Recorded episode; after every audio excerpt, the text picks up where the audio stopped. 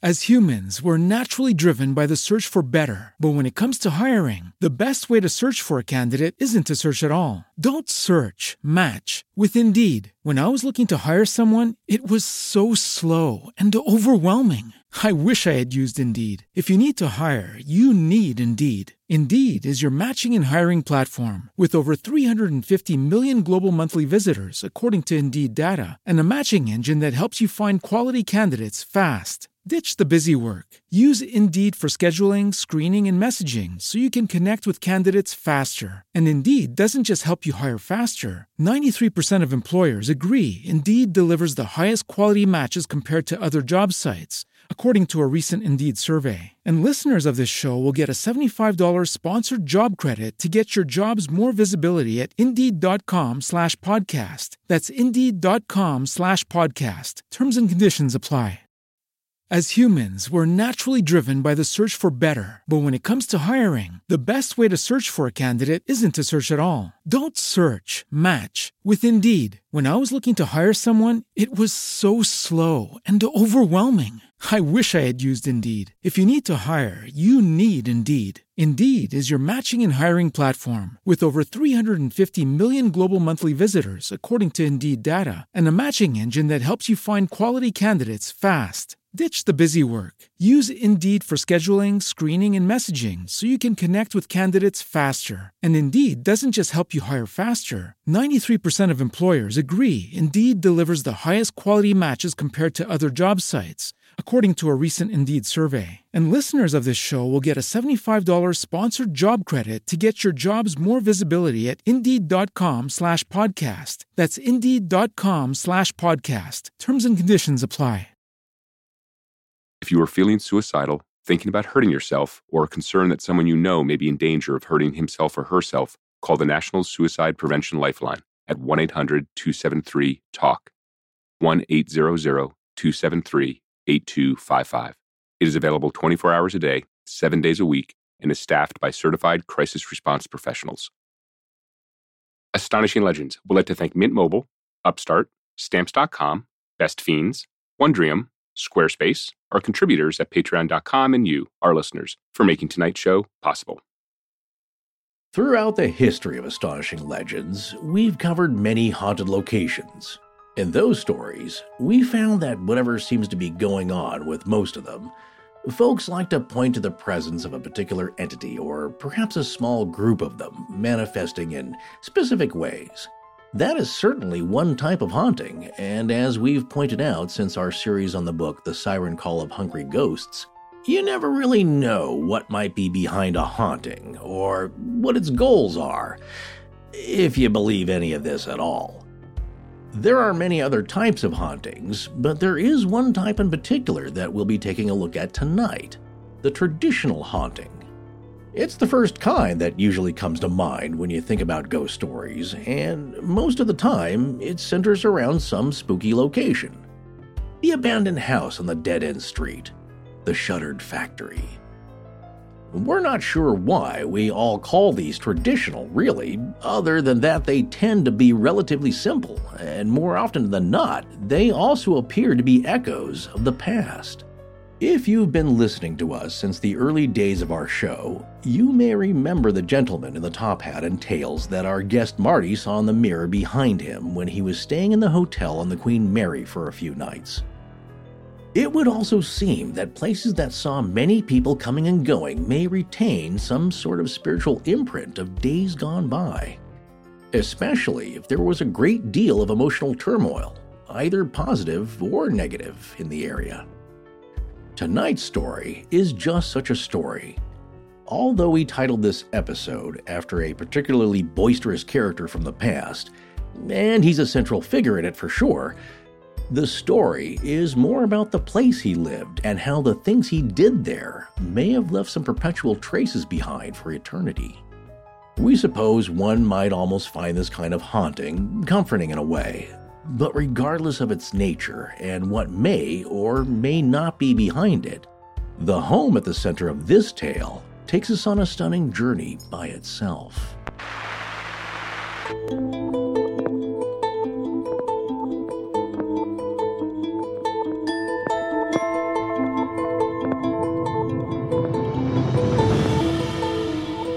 Welcome back to Astonishing Legends. I'm Scott Philbrook, and this is Forrest Burgess. Those gleaming, dazzling parties of his were with me so vividly that I could still hear the music and the laughter, faint and incessant, from his garden, and the cars going up and down his drive. F. Scott Fitzgerald, The Great Gatsby. Join us tonight as we dive into one of the most notorious haunted houses in the Pacific Northwest and its most famous occupant, the Mad Doctor of Spokane.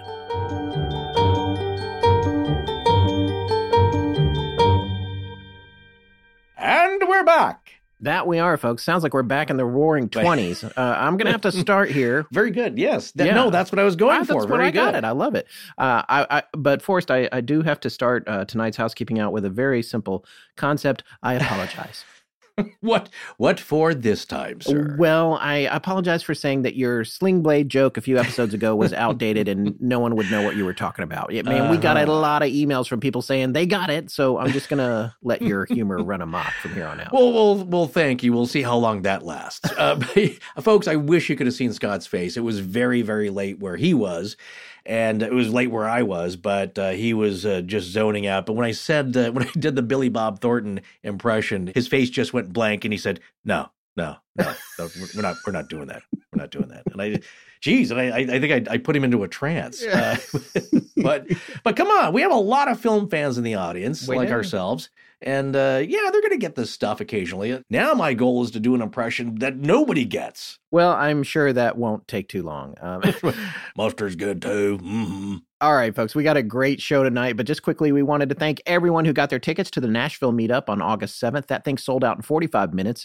Granted, we can only let 100 people in, but it's nice to know people are that interested in attending, and we're thrilled that Adam and Matt are going to be there from Graveyard Tales, too. Which brings me to my next note. We're about to be dark for 2 weeks rather than the usual 1 week. This is actually a normal part of scheduling a bi-weekly show on a year-round schedule. A few 2 week breaks just come up, but even if this one wasn't here, we'd have to take it anyway because we're going to Podcast Movement in Nashville, and we're also having that meetup on the following Saturday. Yes, so after tonight's show, we'll be back on August 14th with a new show, and we're super excited about it because we're going to talk about UFOs in the news, Skinwalker Ranch, and cattle mutilations with our friends Jeremy and Adam, and you're going to want to hear what they have to say because it's pretty fascinating. Okay, so this is a super interesting story. I had a lot of fun researching this, and it's nice because we've recently done a few more stories that were local in nature. I've particularly noticed since I've moved back to the East Coast, really good stories that were here that I wasn't aware of until I got back here. And now we're starting to take a look on the smaller level around the country, too. We're still covering those big stories. We love doing those big, famous ones. But every now and then, the small town stories have a lot of really fascinating elements to them. Indeed, and you got to do the Phantom Horse of Greensboro, so I thought it was fair and high time we examine something from my neck of the woods. Indeed. What part of the country is that, Forrest? It is eastern Washington, northern Idaho area, but specifically we're going to take a look at what's called up there the Inland Empire, and of course the biggest city around them parts is Spokane, Washington. Uh-huh. And of course if you go across the state line into Idaho, which is right next to it, pretty much, you'll hit Post Falls and Coeur d'Alene and Lake Coeur d'Alene. It's a very beautiful area up there. But yes, so Washington State is the dividing line with the Cascades there. And then, of course, on the western side, you have Seattle, Tacoma, those big cities over there. And they're lovely for their own reasons, but we're talking about the Inland Empire here. And for most of those folks out there, when they know that I'm from eastern Washington, northern Idaho, they say, gosh, it's really rainy there, isn't it? Like, no, that's Seattle. So the mountains stop all that. They just think that Seattle's one big rainy state, and it's not. So the area has a lot of Old West history to it. Not as old as you're going to get, of course, in New England or your southern states or really anything just east of the Mississippi. But for its day, there were pioneers out there. There was a lot of development. But yeah, relatively old. One of the oldest things in the area that I remember, of course, is the Mission of the Sacred Heart, or as we know it locally, mostly is the Cataldo Mission, and it's also known as Coeur d'Alene's Old Mission State Park, and it was one of the first structures out there, I believe, built around 1850 to 1853. It is on the National Historic Landmark list in 1961. It's put on there in the National Register of Historic Places in 66. But that's going to be located near Coeur d'Alene, essentially Cataldo, Kootenai County, Idaho. not that old, but there were, of course, indigenous people for thousands of years before that. So there's a lot of history there, but as far as European history and settlers, it doesn't go back as far as a lot of the stories that we cover, but certainly there's going to be some good stories in there. And it was just as raging during the 20s and the turn of the century. Spokane itself, and it's the old pioneer days, there were a lot of shootings. Yeah. In the Old West style. I don't know if this is true, but my dad said at one point there was one shooting a day in the street. Oh, wow.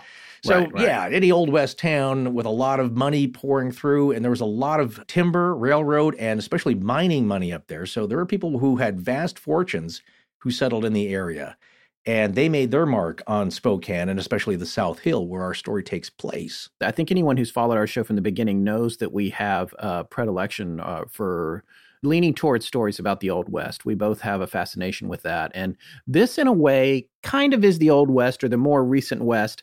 It is a fascinating story when you look at the early days of the country and what was going on out there, because that part of the country was late to the party, but it doesn't mean there wasn't a party. And that's what we're going to talk about tonight. So let's talk about where we found this story, Forrest, or explain to the listeners where it came from. Well, like so many fantastic legendary legends, histories of mystery, many of them you'll find start at Costco, a Washington state staple founded in Washington state. And one of was it really? I believe out of the Seattle area. Yeah. Well, you know, one of their brands is Kirkland. That is a major suburb of the Seattle area, bedroom community, you could say. Fantastic place. My friend Arnie put a cutout of Captain Kirk at the town sign entrance to Kirkland because he thought it was appropriate. Oh. I don't think it lasted very long. With Costco, my favorite store, and if there's ever any kind of apocalypse, that's the first place I'm going to camp out because they have everything. I'm looking here. It says it does say it started in Seattle in 1983. Okay, so well, there you go. That's at least one thing I've gotten right out of the 7 years I've been on the podcast. Sorry, let me correct that. I'll update that. The company opened its first warehouse in Seattle in 1983, but it was founded July 12th, 1976 as Price Club in San Diego. Right. Oh, there you go. Okay. And then 37 years ago became Costco of Seattle. Interesting. And now its headquarters are in Issaquah. Not too far from the location of one of our most popular and disturbing and thought-provoking episodes, The Sludge Entity. Yeah. But in this case, this came up and actually covered a story with us with the Lore Men. That episode they are producing right now, they're doing post-production on it, but that was one of the first things I thought of when they asked me very generously to come on their show and be a guest lore person. They were asking me, like, what do you want to do as a story? And I said, well, you guys have such tremendous, great old history there in merry old England. You have volumes of legends and lores that are ended up in print contemporaneously written at the time, and just the most fantastical stuff. But let's do something for my region, my half of one state and the top half of another state region. And I remembered I got this book from Costco, and they had a little bit of difficulty knowing what that was. They have similar stores in England, I believe, that are more warehouse type stores. But I was telling them they have a great book selection. They're like, really? It's like, oh yeah, they have tables and tables of great books, DVDs, they got magazines. And in this case, this book jumped off the table and grabbed my attention, and it's called Washington Myths and Legends, and it's the second edition, the subtitle being The True Stories Behind History's Mysteries, written by L.E. Bragg. That's L.E.B.R.A.G.G. Her first name is Lynn. Yes, that's right. It was copyright 2015, the second edition here. And yeah, this is a great book. Each chapter is a different story from the area. Our story begins on page 111. The story I covered with the Loremen is another great tale in there that I offered to them called The Lady in the Lake, where a murdered woman's body ends up in a very deep, very cold lake in western Washington, in the Horn there, if you look on the map, the Olympic Peninsula. And her body eventually turned to soap after being down there many years, which is, so that's very strange. I can't wait to hear that. So that's coming out on the Loremen. They haven't dropped that yet as of our recording on this, but as soon as they do drop it, we'll be sure to mention it in our next episode and on our social media as well, because I honestly can't wait to listen to that. And those guys are great, hilarious, do really great show. Yeah, it's a really great format. We had a ton of fun just talking and shoot the breeze across the pond. So that was a terrific time. But I thought, well, what story could we do from this book? Because it's just chock full of great stories, each with their own je ne sais quoi, you could say. En français. Yes, very nice. Bigfoot, lost treasure, buried treasure.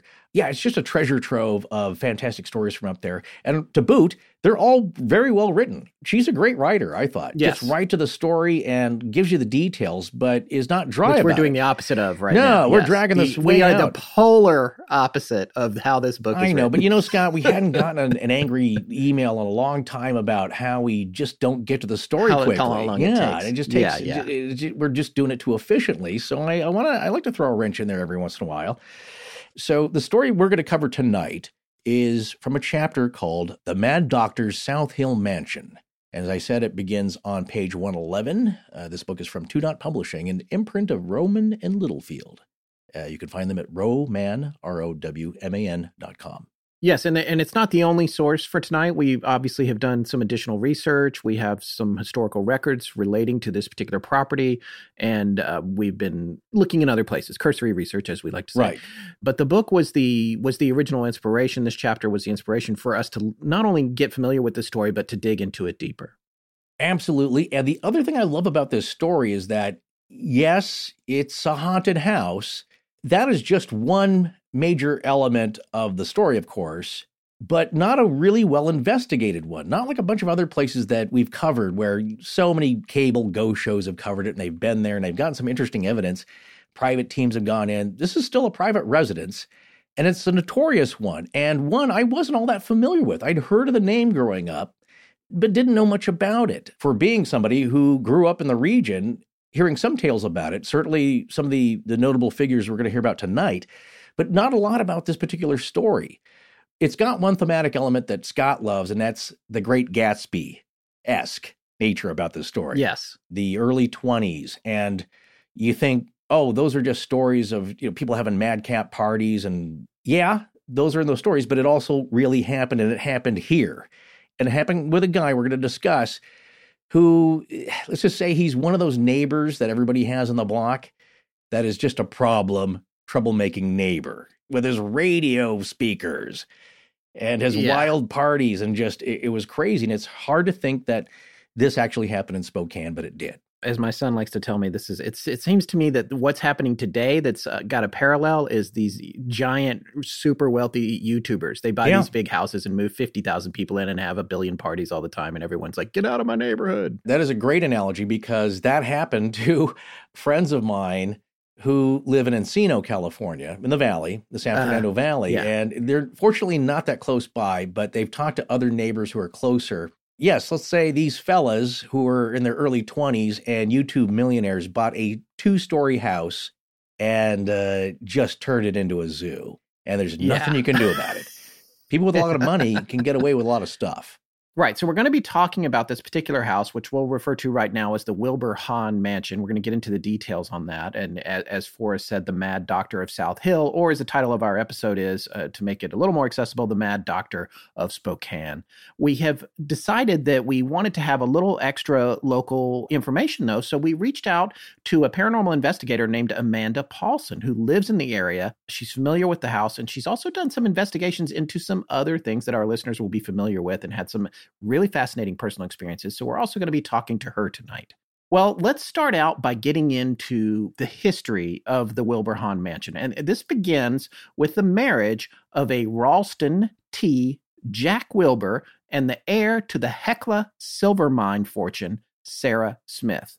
In 2006, the Washington State Historic Preservation Office sent an application to the National Register of Historic Places for what they referred to as the Wilbur Ralston and Sarah House, or if we untangle that, the Wilbur and Sarah Ralston House.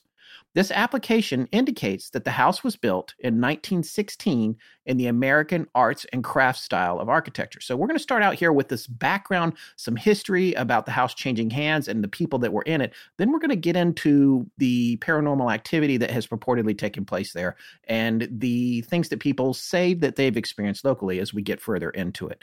So through some research, we managed to gain access to some records from the National Register of Historic Places, and we wanted to share some excerpts from that here. It really paints a picture about this amazing home and its history. And I wanted to include that because I think a lot of times when you hear about all the things that are going on, especially at a home that has a big confluence of activity like this one did, you start to understand how there might be some residual things going on all these years later.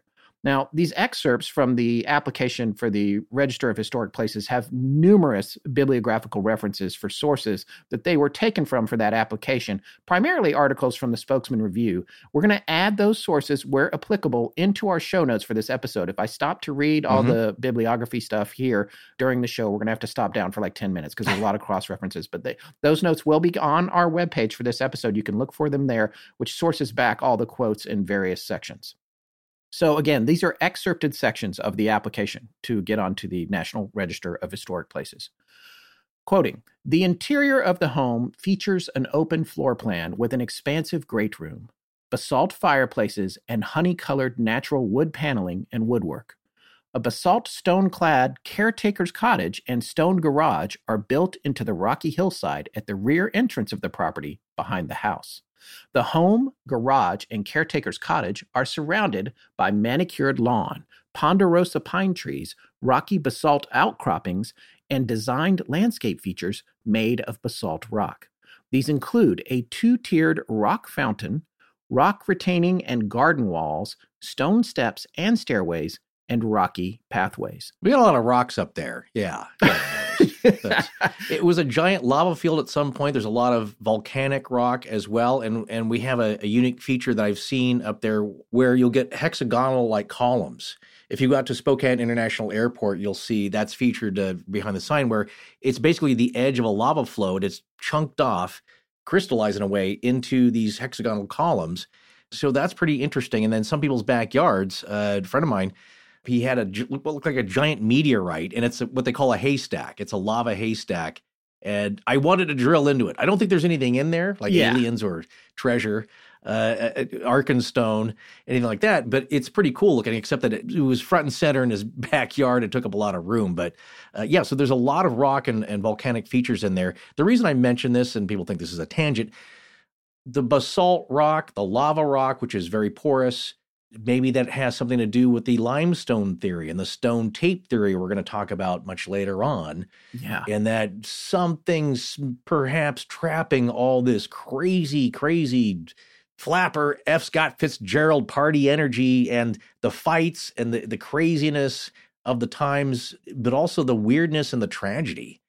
And maybe that has somehow been trapped on this property and in this house. And yes, to be clear to our listeners, and I'm sure many of you know, but for those that don't, basalt is volcanic rock. And if you've ever seen volcanic rock, you've seen it. It's the black rock. And by the way, it is, if you've ever taken a trip to Hawaii and you've visited the Big Island there and been around that volcano or any other volcano, you realize how unwieldy it is. Very difficult to walk on. It's sharp. Yeah. It's really difficult terrain to navigate or do anything on. But it's which is why it's fascinating that this house has been built out of it. It's not as pliable as sandstone, of course, or limestone even. But for my Geology 101 class, that's the rock formation that oozes up from rifts. Volcanic, and especially I think at the bottom of the ocean where they're separating rifts, that is the rock that's usually formed. So essentially bedrock, you could say. Indeed. Where's Micah Hanks when we need him? I know. Right. The property was 4.04 acres in size. Going on to quote the application for the registry a little bit further, the property embodies high artistic values and is a product of Cutter and Malmgren, one of Spokane's most celebrated architectural firms. At that time, Sarah Wilbur was noted as the first female director, the largest individual stockholder, and millionaire heiress of the famed Hecla Mining Company. She was one of the wealthiest women in the Pacific Northwest, with dividends that paid $11,000 to $30,000 a month. And that's back then. Yeah. That is a lot of money for that time period. One of the interesting things about this story, as we started to dig through it and get into Sarah Smith's background, is she was a powerhouse. On June 3rd, 1916, again quoting the application, Ralston Jack Wilbur, a bachelor who sold mining equipment in Spokane, bought the west half of lot number 2, block 3, in the Riverside Addition for $800. The building site was located at the terminus of East 19th Avenue, a few hundred feet west of the Koerner House. That's Koerner. He applied for a building permit from the city of Spokane a few weeks later on June 20th, again, this is 1916, and set about clearing the site for the erection of a dwelling. To design the house, Wilbur contacted his friend G.A. Person, that's P-E-H-R-S-O-N, who worked at that time as the lead draftsman and architect for the Spokane architectural firm that we already mentioned, Cutter and Malmgren. The blueprints for the house, and this apparently there's a little bit of mystery about this, which came up repeatedly in the research. The blueprints for the house were printed with the firm's name at the bottom of the plans, so it is not known if the actual design for the house was rendered by Kirkland Cutter of Cutter and Malmgren or by his lead draftsman and architect, G.A. Person. The construction cost of the home was recorded on Spokane building permits at $2,500. Now, this isn't the final structure, so that's still a lot of money, but we're just talking about this initial home that was a smaller home that he built. The construction cost of the home was recorded on Spokane building permits at $2,500 at the time. Now, keep in mind, this is for the initial construction. It was a smaller building, and that'll become more clear here as we move forward. During construction, Wilbur continued to purchase adjoining land, especially to the north and west of the property. The additional cost exceeded $4,000, but gave him 4 acres of steep hillside with breathtaking views. Finally, the house was completed, and 3 months later, on September 2nd, 1916, Ralston Wilbur wed Sarah Peterson Hecla Smith, millionaire heiress, to the Hecla Mining Company. All right, so we need to talk about Sarah Smith, Forrest. Why don't you continue here? Sarah Peterson was a public stenographer and director of a Chicago secretarial school, was married, widowed, married again, and divorced all in a short span of 10 years. In 1908, she married James R. Hecla Smith, a director of the Hecla Mining Company, which owned the Hecla Mine, quote, one of the oldest continuously producing lead and silver ore mines in the Coeur d'Alene mining district. And if you're from the area or you've lived in the area quite a while, you've heard of Hecla. Yeah, and I want to be clear that when we say Hecla in the course of the name, it's because the people that we're talking about were associated with the mine. It's not actually part of their name. It's just a company name, just so everyone understands that. Yeah. Yes, exactly. Well, from her lucrative Chicago holdings, Sarah loaned James money to purchase thousands of shares of Hecla Mining Company stock, enabling him to become the principal shareholder of the company. Not a bad position there.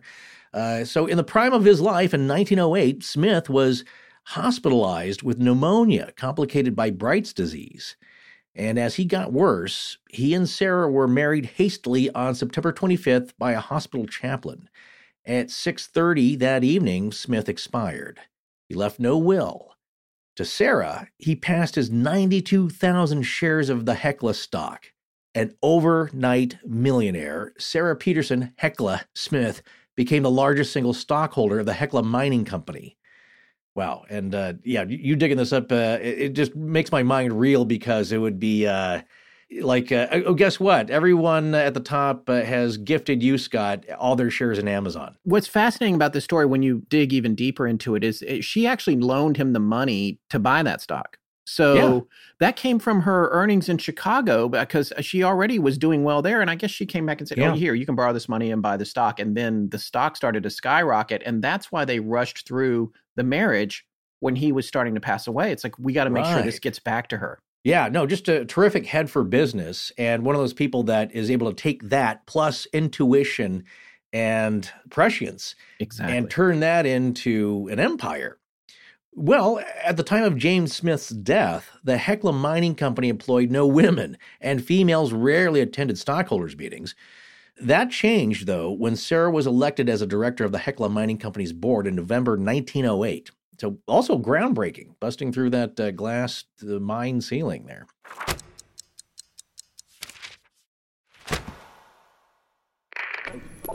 Hi, I'm Carly from Australia, and when I'm not chasing yowies and dodging drop bears, I'm listening to Astonishing Legends.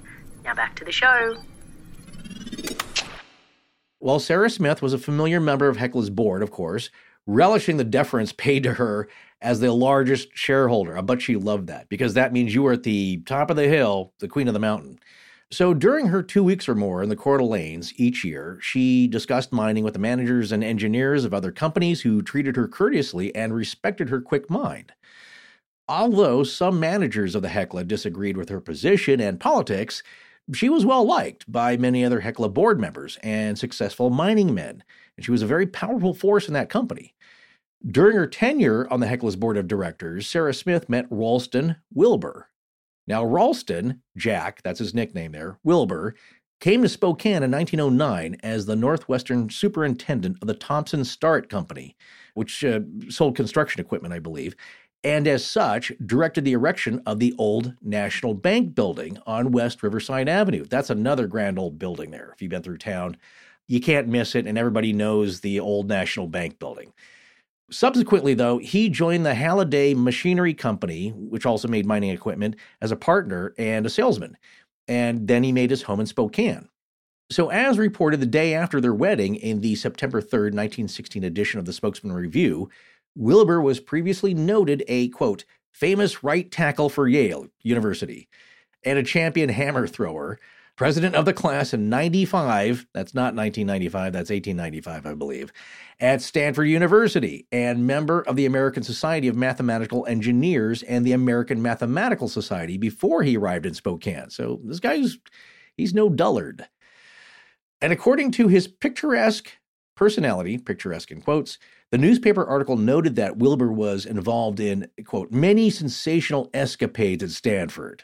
It was BMOC, Big Man on Campus, which were apparently not acceptable to the university. And so he completed his education at Yale then, hastily, and please go. Wait. I think you're glossing over something here. He got kicked out. He got kicked out of Stanford and had to finish at Yale. I was hinting at that. So I was hinting at that while visions of the movie Animal House danced in my head. Yeah, so kids, that's nothing new. People goofed off then. Your great-grandparents did far wilder things than you probably can imagine.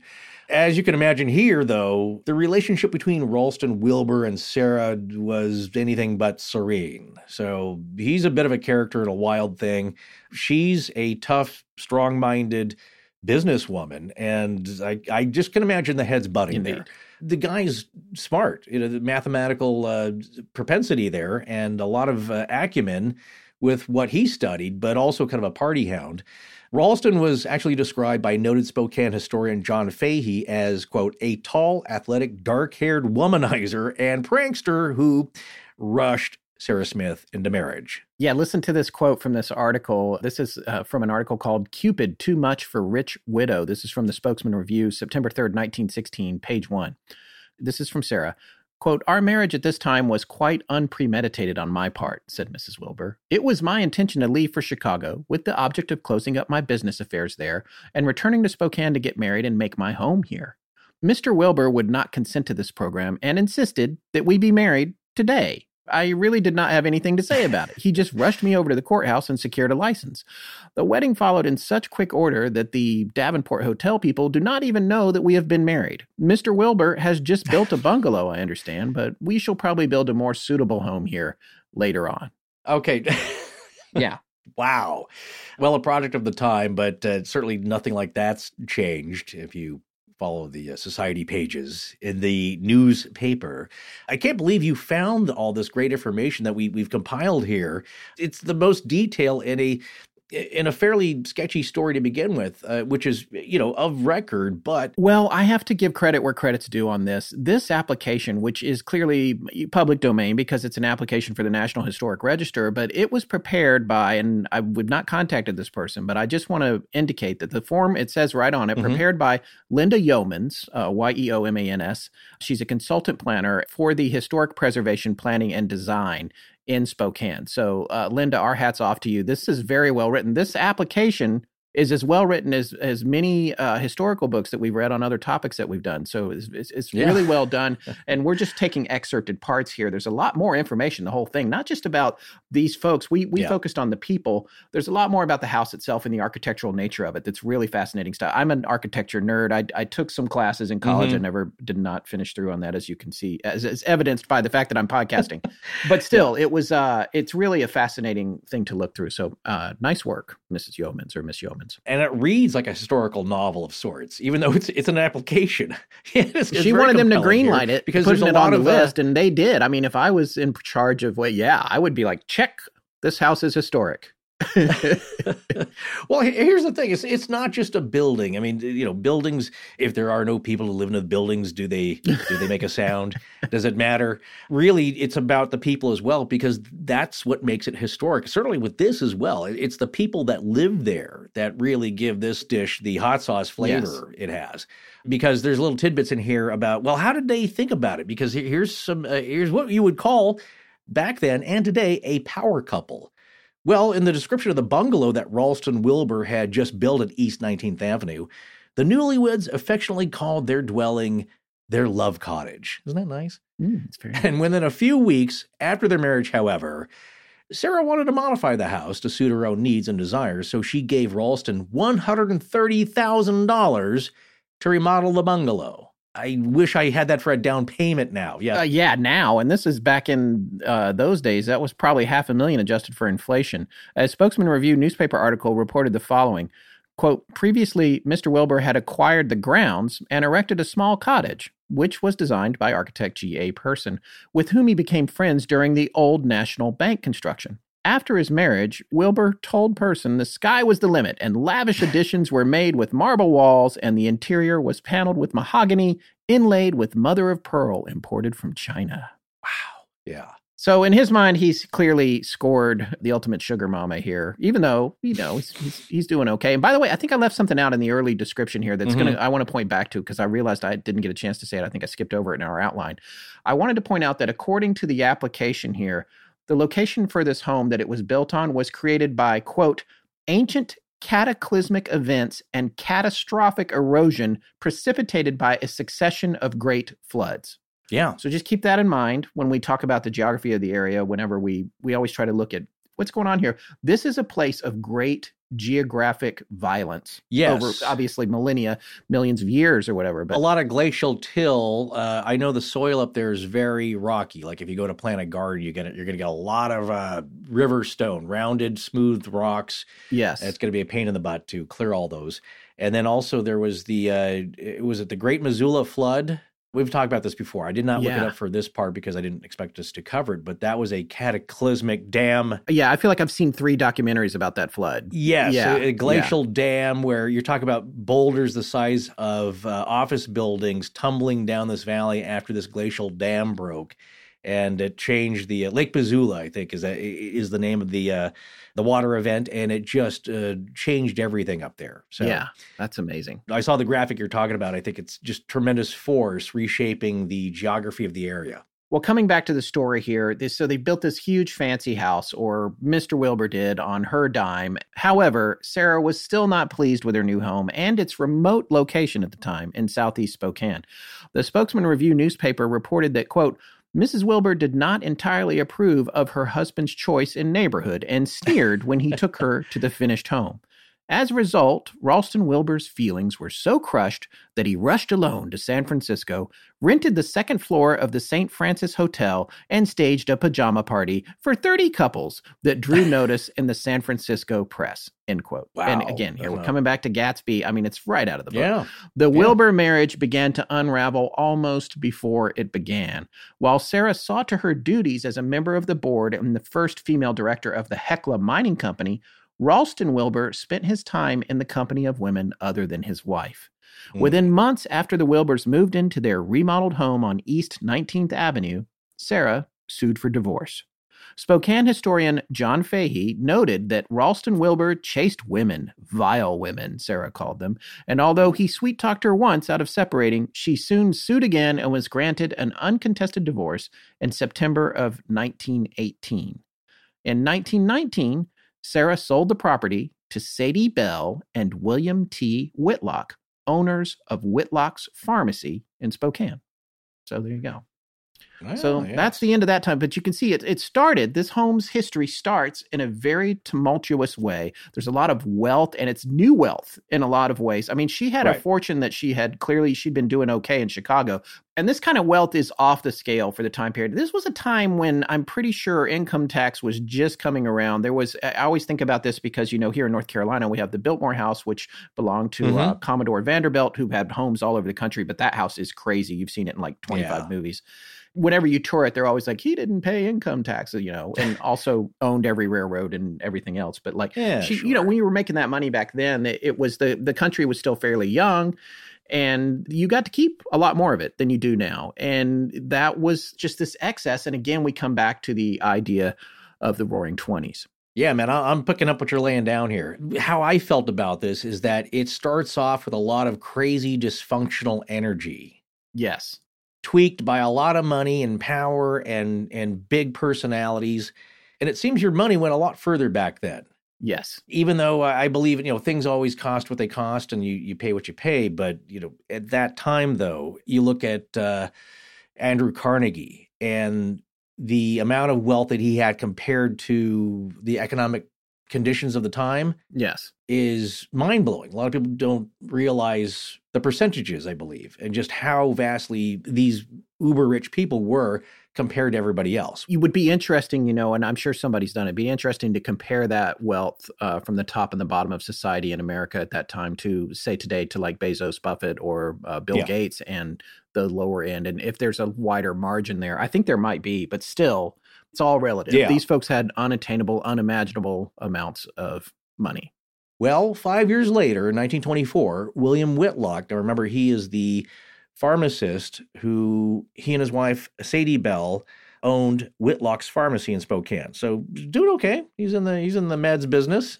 Yeah. Well, the Whitlocks, they sold that property to Rudolph A. Hahn, H-A-H-N, and his wife, Sylvia D. Harm, H-A-R-M, for $11,033.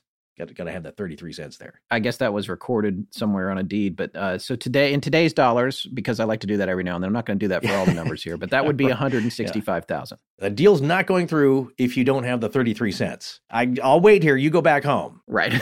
They didn't own it for very long either, the Whitlocks. I'm not sure what they moved on to, but who knows what they experienced there. Maybe nothing. But get this. So Rudolph Hahn here is the character that next buys the house with he and his wife, who at the time was 32 years younger than he was. And not only at the time, but the whole time they were married, she would have been 32 years. She didn't. Are you sure she didn't catch up? Yeah, I don't think she caught up. All right. Okay. I'll go with that for the moment until we prove otherwise. Yeah. Well, you wonder what she saw in him, but he did seem like a fun-loving eccentric. He certainly did love to party. Ooh, we've got a partying theme here. So yes, he also loved to party. And as with some dudes you meet, he seems a bit sketchy. And just when he describes what he does, well, he was previously employed as a barber and then educated as a, quote, electrotherapeutic technician, end quote. Rudolph Hahn called himself Dr. Hahn. So that's you got to wonder about that when a guy calls himself doctor. And his explanation was that, quote, his medical diploma and license to practice medicine were earned after he took a correspondence course. So yeah, did it by letters back and forth, got a medical degree. I would like to take this moment, though, to give him some credit because in the Middle Ages, he would have been a perfect doctor. Right. Read some parchment, boom, you're a doctor. Well, and at this time, it was considered a legitimate medical license, not as revered, but it was considered real. No, and there was another a character, we were just talking about this before we started recording, and I can't remember, he's one historical figure who essentially in the early 19th century, I believe in England, kind of did the same thing where you could take some courses and practice medicine legally with the limited training that you had. And that was not full medical school, but just correspondence that was pretty common back then. It was not really looked down upon, but then it's like, well, you kind of can practice medicine. If you were very exacting about your medical treatment, you might look elsewhere. But at the time, he wasn't then breaking the law. Well, even though he was never registered in Washington State as a medical doctor, Hahn made a small fortune in his electrotherapy practice. And in the Wilbur house, the Hahns were raucous and loud, dedicating their lives to extravagant pranks and parties. Fun-loving couple. At least he wasn't some old fuddy-duddy old dude she married. He liked to kick it up a notch. Well, during the Roaring 20s, the nights were rare when there wasn't a loud party going on, attended by at least 50 people. And again, like, oh, God, that's the nightmare neighbors that you got. That they and the worst part about it, that the dude's got money. Yes. It's like he can afford this crap going on at all hours of the night. And you complain to the cops and there's not much that can be done about it. They go talk to him and he keeps doing it. Well, I read in several places the police turned a blind eye to his, because he had connections. Connections and cash probably. And he knew people. That's the other strange thing about this. Notables at the time. The well-to-do guest list included flying ace Jimmy Doolittle, that you and I have heard of, who stayed in the house for a week during a 1926 air show and flew planes above and around the house, frightening guests and neighbors with his acrobatic stunts and dives in his plane. Now, Scott, refresh us all because he is a war hero. He is a war hero, and I want to dive down on this a little bit more later, but he is the Doolittle of Doolittle's Raiders who flew an infamous raid over Tokyo in World War II, which was after this was taking place. So as in the run-up to that, he was partying hard here in Spokane and dive-bombing this house when they were having the parties, which if that's not Gatsby-esque, I don't know what is. They're having these huge parties. There's loud music. There's swimming pool. All this stuff's happening, and the party is being dive-bombed by what will soon become a World War II flying ace. So it's just unbelievable. You had to invent your fun back then, It's I'm not sure there were laser light effects yet or any of this other stuff. So hey, who here can fly a plane? Yeah. Take a couple of dive bombs and spins around the house if you would. Yeah, probably left from Geiger Field, which is the local regional airport there. Yeah, that's what I'm saying. If you want to go to the party, how long does it take you to go down to the airstrip, get in the plane, take it up, do all the tricks? Go back, land, get in your car, come back to the party and be like, that was me. I was just thinking that, hey, you guys want to see something fun? Here, hold my gin. No. Go first. Go before the drinks, please. Right. Yeah. No. I'm sure I'm not going to besmirch his yes, we don't know anything about Doolittle. We're just trying to make a story fun here. Yeah. Think about this in the course of human events and everything being connected. Think about like if he'd have been doing those antics and he'd made a mistake. Yeah. And didn't survive, the whole course of World War II would have been changed. Yeah. If you look at Doolittle's raid. Yes. Well, back to the roaring 20s here. During one party, it was said that Hahn drove his car into his swimming pool in front of the house. And later, it'd been filled with dirt so it wouldn't happen again. Yeah.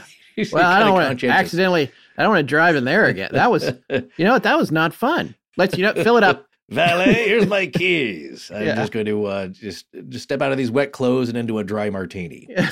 That's how you end a good party. It's that thing where everyone in the movies anyway, everyone holds their breath. And then after about 20 seconds, he comes up and everyone cheers and claps really loud. Yeah. Cheers and claps. And he didn't spill a drop of his drink. So exactly. This just shows you how kind of wild it was back then. You asked me about this. It's like, well, if you have a big pool and it's pretty brand new, why would you fill it with dirt? It's like, well, Spokane is a very temperate climate, so it's not like having a pool here in sunny Southern California or Arizona. Mm-hmm. We're going to have a tremendous amount of sun. It does get hot, and it's very nice and sunny during the summer, but, it's a shorter period of time, so not as big of a deal.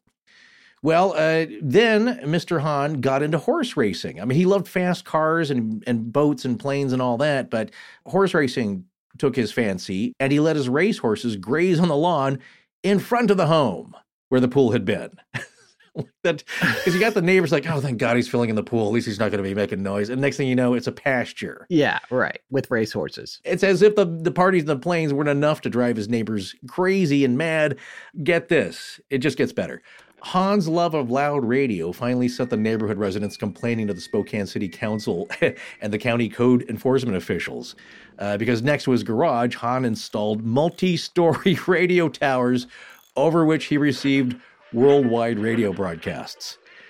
Oh, my God. And in addition to the towers, he mounted large speakers in the tall pines behind his house and boomed his radio from early morning to well past midnight. I feel like perpetually in history, I'm the guy that lives next door and stands in the yard angrily pointing at my watch when all I really want to do is be invited over. Yeah. Do you know what time it is? I am trying to sleep. I will be quiet for a flask of gin, sir.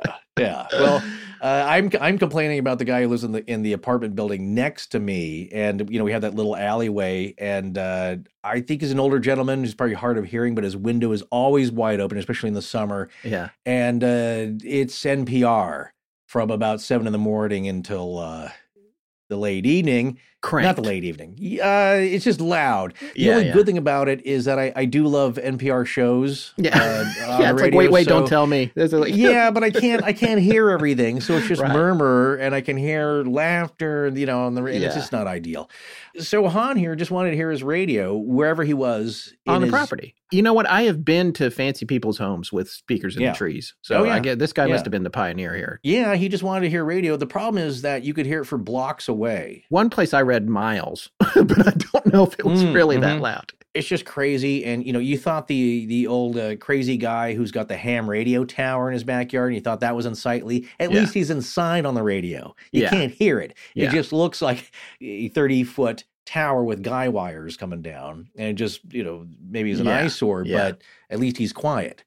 So continuing on with the narrative, and once again, want to give a big shout out to Linda Yeomans, who made a terrific write-up here, which is, again, that's why it's so fun to read when you would normally think it was just a dry county commissioner or zoning report that you had to file. Yeah, this house is very important. Linda, you need to be writing books if you aren't already, so. Well, continuing on to the narrative, in 1945, Olga Marquardt, a wealthy Coeur d'Alene mining widow, bought the Wilbur house for just $21,000.38. Again, write that into the check because we need that 38 cents to make this legal here. I feel like it's losing value. I'm not going to do the lookup on the adjusted dollars here, but I feel like it should have been more if it had been being kept up better. Yeah, now see, that I could put a down payment on. $21,000, right? Well, just before she purchased the property, Spokane County tried to buy it for use as a retirement center for, quote, 40 old age pensioners, end quote, but county zoning requirements could not be met, and the transaction was aborted. The property was again sold in 1947, and it changed hands several times after that and was eventually left vacant and unprotected, which resulted in vandalism, damage, and deterioration. So, in 1992, Dr. Frank Ditto, a Spokane physician, and his wife Stephanie Ditto bought the property for $181,000. Okay. That's a pretty good bargain for back then because, it's almost 4 acres. That's a lot of land. Well, yeah, and it, at this point, it had been vandalized. I mean, we're talking about a major fixer-upper here that's going to need probably a ton of work. It had been in deterioration for quite a while, and so that's a starting price. You're going to put another probably $50,000 in worth of repairs. Well, the Ditto spent $115,000 for remodels to the house and for reversing the effects of damage and deferred maintenance to the house, garage, and caretaker's cottage and grounds. And so that's another thing I always tell Scott. It's like I could inherit or just win a giant mansion, but I could not afford to keep it up. Much like the Katy Perry's Archdiocese Mansion Convent at the top of the hill in my neighborhood, which is beautiful. Man, I would love to ghost hunt that place. Maybe we should ring up Katy if she'd be willing to let us.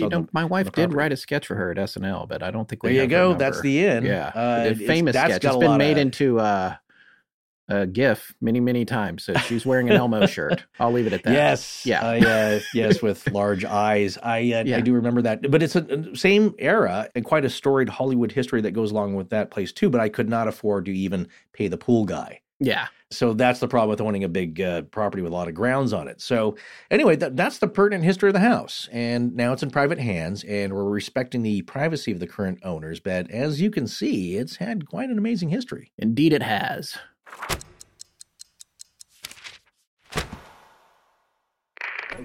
I'm Kelly Behrens-Brink from the podcast True Crime IRL, and when I'm not talking about murders, I'm listening to Astonishing Legends with Scott Philbrook and Forrest Burgess. Now back to the show.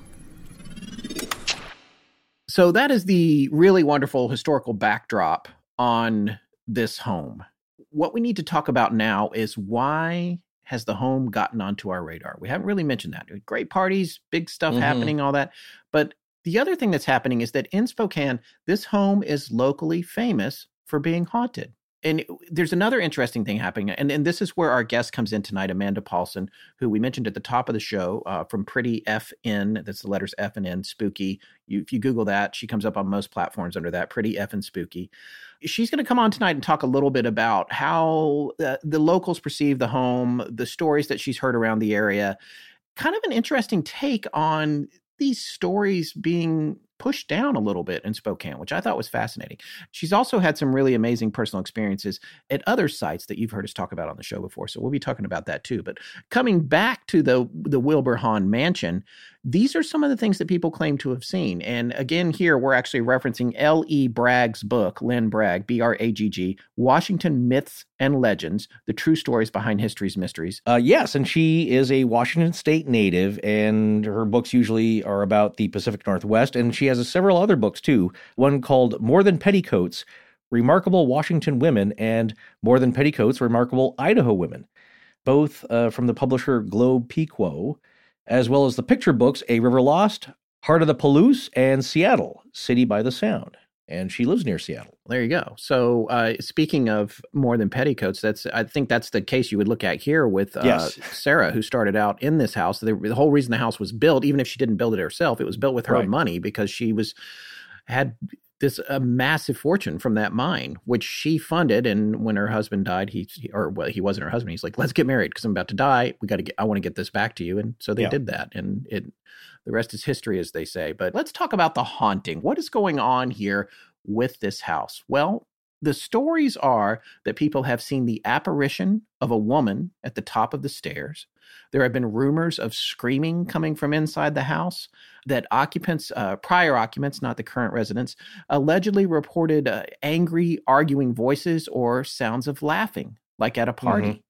There have been allegedly bloodstains appearing and disappearing on the floors. That's curious. Yeah. So when we go back to the history, and it really all points to Dr. Hahn of all the prior residents, there were in this home, and we're going to talk a little bit more in detail about these coming up here, shootings. There was a suicide. There was the electroshock treatment going on. There were illegal operations, and I'm talking about surgery here in terms of operations, by someone that in today's terms might not be licensed as a doctor. Back then it was acceptable, but Dr. Hahn was the Mad Doctor of South Hill, the neighborhood where this home is, or as we've said tonight, the Mad Doctor of Spokane. Also, the house is supposed to have secret tunnels, which the theory was that was so that these patients could come and go anonymously or be secreted in and out of the house because he was performing abortions for wealthy farmers from the region. People were coming from miles around for that to happen. Right. And, Spokane's not just a hick town full of yokels. Certainly there are yokels there. I've seen them. But there's a good portion of people who are very wealthy and influential in the area. And if you think about farmers from the Palouse area south of Spokane, where they grow terrific wheat, a lot of those guys are millionaires. Yes. When you get a healthy harvest, you can make a lot of money. So it's seasonal, of course, but these are people that some of them are pretty well-to-do and influential in the area. So there's a lot of money coming through. Like I said before, it's a history of mining and railroads, timber, all the industries of the Pacific Northwest going on there, and that was certainly a part of it. And so there are some pretty spectacular homes on Spokane's South Hill. So when you're speaking of someone from a prominent family needing an abortion or an operation that you didn't want to advertise, it's best if you secret them in and back out again. And another thing to consider, prohibition at the time. Where have we seen and talked about tunnels underground? Resurrection Mary. Exactly. Yes. Where under the supposedly Al Capone's clubs there. By the way, for listeners who are new to the show or don't know our back catalog, the Resurrection Mary series was a series we did on a famous hitchhiking ghost from the Chicago area. Right. And all along Archer Avenue and some of the establishments there. And of course, you're talking about Chicago gangsters of the era and the roaring 20s and 30s reportedly were running booze through underground tunnels. And if somebody was acting up and needed to be spirited away, you could easily dispose of a body also. That was also purported. Not exactly fact, as we know, because it's kind of hard to nail that down. But you do wonder if some of the underground tunnels were used for that kind of business. And I think I mentioned it recently, one of my favorite stories about those tunnels in Resurrection Mary was that one supposedly came up inside of a mausoleum. Yeah, that's exactly. An easy place to sneak in and out of, I guess. Easy place to... as long as the door's unlocked. Yeah. They got a dead body. I'm not sure if they did cremation there, but it's an easy route to that. Also, if you're thinking about prohibition at the time and you're having wild parties at a house, having a priest hole... a tunnel that will get you out quickly should the cops bust or raid the place. You go behind the secret wall, you get in the tunnel, you pop out 2 acres away. Yeah. And you can then walk home or run to your car. In another jurisdiction. Well, that's, yeah. But the idea though is that if shady things are going on, tunnels are a good thing. And also secret panels and secret walls. And also that leads to what of ill-gotten gain? Buried treasure. And there's a rumor that Dr. Hahn had buried treasure hidden on the site somewhere. It was unverified, but he had an absurd amount of wealth from his operations. And when I say operations, I'm using that word in two ways. The operations, the actual surgical operations he was conducting, the illegal abortions, also the electroshock therapy, the other things he was doing. I had some speculation relating to prohibition that we'll talk about here in a minute. But before we get to that, Forrest, I just wanted to let you know that because you said the word yokel, I was greatly concerned that maybe the word had been canceled or that we would be canceled. Oh, I'm sorry. But apparently it's safe to say yokel for now. But, 2 years from now, when people look this up again and they'll say, they said yokel and we're done. So I just wanted to, on the Wikipedia page about yokel, which was the only place I could think to look it up, it said in the British TV show, The Two Ronnies, it was asserted that despite political correctness, it is possible to poke fun at yokels as no one sees themselves as being one. So. Well, that's true. And another thing that gets me off the hook, and write all the emails you want, but I'm from the area. So I know the people. I've been through all the towns in the region. I born and raised there around that area. And I will tell you, yes, like everywhere else, there's you have a mix of people and of all creeds and colors and whatnot. And and then some of them are going to be fun-loving goofballs. Yeah, nobody's more fun at a party than a yokel, I'll tell you that. Right. Let's come back around. We covered a lot of data here. So I wanted to go back over some things just so it sticks. Remembering now that the house was built for Sarah Smith, a widow and heir to the empire built from the Hecla silver mine by her husband that when she was remarried, because she had been married before, her husband, Ralston Jack Wilbur, was 16 years younger than her. That's the other thing that's interesting. I want to point that out. I wanted to come back to her first husband, James R. Smith or John Smith. This is from the Hecla Mining Company's webpage today. It is still around. Quote, James R. Smith was the first president of the company. In 1904, Hecla Mining Company moved its headquarters from Washington to Idaho. There's also a timeline there that goes all the way from the time they started up to present day. I just want to read from this era where Smith would have been involved. In the 1910s, it says, Hecla's last dozen mules from a much larger team once used underground to haul ore cars and supplies were retired, thanks to the availability of electrical power. Also says there, Hecla stock begins trading on the New York Curb Exchange, later the American Stock Exchange, on September 23, 1915. With the listing, Hecla begins printing an annual report, which previously had been a typewritten statement from James McCarthy's handwritten draft, one of the early directors or presidents of the company, I suppose. To bring us up to the present day, in 2020, Hecla hit annual revenue of $691.9 million, the highest in the company's history. Another record was also set in 2020. The all-injury frequency rate, AIFR, reached 1.22%, the lowest in company history. So I guess they're running this pretty safe operations now. Additionally, Hecla is known as mining a third of all the silver produced in the United States. Now, and it's not just, I want to be clear about this. You have to read the rest of the history to know this, which you folks obviously haven't done, but I did take a look at it. It's not all based on just the mines right there near Spokane. Since this company started, they have bought, acquired, and merged with lots of mining companies all over the world. They have operations everywhere now. So that's how their revenue is so great. But I thought that was interesting. I wanted to come back also to some more details about Mr. Hahn, Dr. Hahn. Dr. Hahn moved into the house with his second wife, maiden name Fly, Sylvia Fly. She's listed somewhere, but we went to Ancestry and looked this up as her last name being I-L-Y. But most of the sources said that it was Fly. She was 32 years younger than him. A 1920 census shows Randolph as being 53 and her being 21 in 1920. His first wife was a woman named Annie Theis, T-H-E-I-S. It's also written in some entries online as Tico, T-I-C-O, but I believe that it's Theis based on research on Ancestry again. Annie Theis was born in 1898. She married Randolph Hahn on January 28th of 1919 when she was just 21.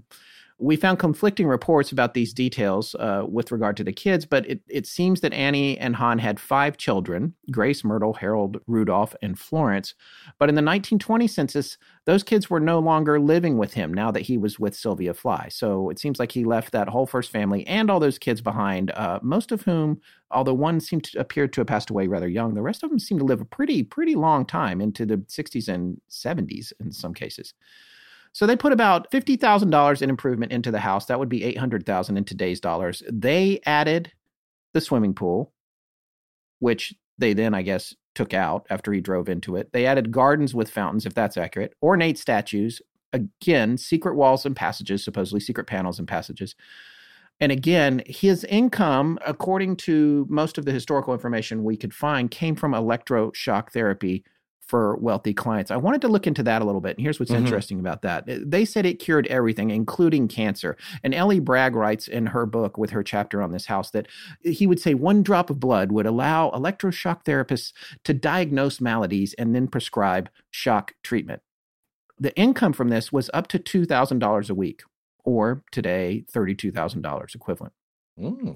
The secret abortions for wealthy clients, also bringing in a lot of money. He loved, as we said, fast cars, boats, racing boats, race horses. He had multi-car garage with always at least 2 extravagant and stylish cars.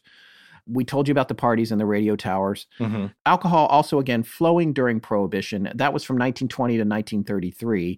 I want to read some information from an article by Paula Mejia connected to Atlas Obscura from their website, Gastro Obscura, which is pretty fascinating. Back at the time, I guess she was an editor there. She's no longer writing for them. We have a link to a current profile for her if you want to check that out. But the article was called The Lucrative Business of Prescribing Booze During Prohibition. And I thought this was interesting because I wondered if there might be a connection here to additional income for Dr. Hahn. So this is about medical liquor, and this is how these prescriptions worked. And this is Paula Mejia's quote from her article. Physicians wrote an estimated 11 million prescriptions a year throughout the 1920s, and Prohibition Commissioner John F. Kramer even cited one doctor who wrote 475 prescriptions for whiskey in one day. It wasn't tough for people to write and fill counterfeit prescriptions at pharmacies either. Naturally, bootleggers bought prescription forms from crooked doctors and mounted widespread scams. In 1931, 400 pharmacists and 1,000 doctors were caught in a scam where doctors sold signed prescription forms to bootleggers. Just 12 doctors and 13 pharmacists were indicted, and the ones charged faced a one-time $50 fine. Oh. Yeah, so it's not too bad. Selling alcohol through drugstores became so much of a lucrative open secret that it's name-checked in works such as The Great Gatsby. Historians speculate that Charles R. Walgreen, never heard of him, right, of Walgreen's fame, expanded from 20 stores to a staggering 525 stores during the 1920s thanks to medicinal alcohol sales. I had to wonder if Dr. Hahn was maybe doing that as well, because no one talks about it, but I'm not sure it would have made the press. Yeah, it's secretive stuff, and but it seems, at least in the San Francisco area, shoplifting is steadily declining the Walgreens empire. Yes, but here's the little modern-day perspective. I want to read this article. This is from USA Today. This was published on June 11th, 2013. Byline is Donna Leinwand Ledger, or Leger, L-E-G-E-R. The headline is Walgreens, this is 2013 now, to pay $80 million for oxycodone violations. History repeats itself. Walgreens, the nation's largest drugstore chain, will pay $80 million in fines, which is, by the way, nothing to them, $80 million in fines to end a DEA probe into allegations it allowed millions of controlled substances, including the highly addictive painkiller oxycodone, to reach the black market. The settlement is the largest civil penalty paid under the Controlled Substances Act in Drug Enforcement Administration history. Walgreens committed an unprecedented number, in quotes, of record-keeping and dispensing violations. Quoting Kermit Crawford here, the president of Walgreens at the time, as the largest pharmacy chain in the U.S., we are fully committed to doing our part to prevent prescription drug abuse. We will also continue to advocate for solutions that involve all parties, including leaders in the community, physicians, pharmacies, distributors, and regulators, to play a role in finding practical solutions that combat the abuse of controlled substances and ensure patients access to critical medications. Yeah. Walgreens has taken steps to enhance its ordering and inventory systems and train its employees to ensure appropriate dispensing of controlled substances. So, hand in the cookie jar again from a chain that may have gotten where it is on the backs of illegal whiskey prescriptions back then. And then if Dr. Hahn was able to make prescriptions or able to cash in on that, and he had all the booze flowing at the parties and everything, it's reasonable to think that some of his income might have come from that, although no one suggested that. I'm speculating. It's cold speculation here, but... Yes, but I think it's a reasonable suspicion. Look, every industry that's involved in this, certainly that's news that came out today. I heard driving over here. The pharmaceutical industry, yes, was in partnership with a lot of shady doctors who were getting kickbacks for creating the opioid crisis that we're facing now for the last decade. So you're right. It's nothing new where there's a lot of bucks to be made. People are going to make them. And when it comes to Hahn, that's why people were speculating is that this wasn't all above board, that maybe there's a lot of cash, silver, gold, something in a strong box buried somewhere in some hidden chamber on the property. Who knows? But a lot of people did that back then, especially when the gold standard ended. A lot of people buried jars of gold coins because you were supposed to turn those back in, but they didn't want to. Yeah. So it's funny. My an old history professor, Mr. Traynor, he said his father, who was elderly at the time, would spend about an hour every day in his retirement looking for a jar of double gold eagles that he squirreled away in the house somewhere and could not remember where they were. Oh, my goodness. Because he did it back when the gold standard ended and people had to turn in their, they were supposed to turn in their gold coins or exchange them, of course. And a lot of people didn't. And he just couldn't remember where it was. So every day, he spent a little time looking for it.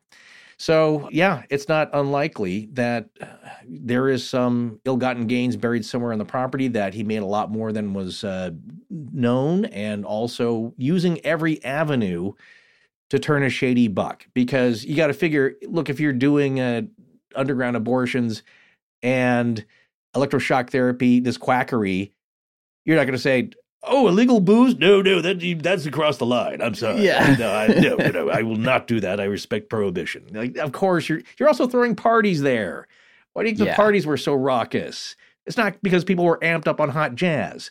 They're drunk.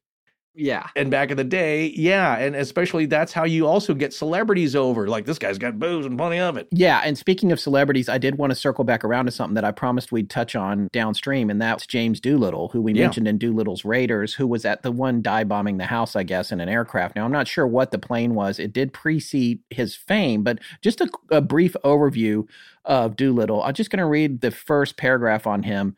From his Wikipedia page, James Harold Doolittle, born December 14th, 1896, died September 27th, 1993, which would have put him in his 20s at the time that Dr. Hahn lived in the house in Spokane. Doolittle was an American military general and aviation pioneer who received the Medal of Honor for his daring raids on Japan during World War II. He also made early coast-to-coast flights, won many flying races, and helped develop instrument flying. But what he became famous for in World War II was called the Doolittle Raid. Again, this from Wikipedia, also known as the Tokyo Raid, was an air raid on the 18th of April, 1942, by the U.S. on the Japanese capital, Tokyo, and other places on Honshu during World War II. It was the first air operation to strike the Japanese archipelago. This raid demonstrated that the Japanese mainland was vulnerable to American air attacks, served as retaliation for the attack on Pearl Harbor, and provided an important boost to American morale. It was planned and led by and named after Lieutenant Colonel James Doolittle, later a lieutenant general in the U.S. Army Air Forces and the U.S. Air Force Reserve. At that time, they were flying B-25B Mitchell medium bombers. I don't know what kind of aircraft he supposedly had that he was flying over Dr. Hahn's house or the Hahn Mansion. Yeah. There is some pictures of him on his own Wikipedia page with an aircraft called the Curtiss R3C2, which is a seaplane that he won a race in 1925 in. So it could have been that plane, but I don't know if he was taking off and landing on a body of water, which there are plenty of them around Spokane. Oh, that's true. Yes, sure. Lands, it's the land of a lot of lakes, a lot of bodies of water around there. So that's possible. But, and I doubt he would have access to a military craft. No, not back then. Yeah. That seems unlikely. You know, people don't realize how daring that raid was. One, they had to strip the planes down to the very bare essentials to get rid of as much weight as possible. And also, we didn't have long-range bombers, so they could only go one way, loaded to the gills with fuel, which means that they all had to ditch in China, which they knew they'd be possibly killed or captured. Yeah, and the strangest thing about that is, you know, I've heard of Doolittle's raid, but I didn't know what it was because it's an easy name to remember, Dr. Doolittle, whatever. And but 3 days before we're recording this, I was prepping for something or whatever. We were doing shows, recording, doing research. I was worn out and I went to go to bed down in my room. I turned the TV on and I'm just flipping channels. I'm like, I'm just going to watch something for 10 minutes till I get sleepy. I flipped over to HBO.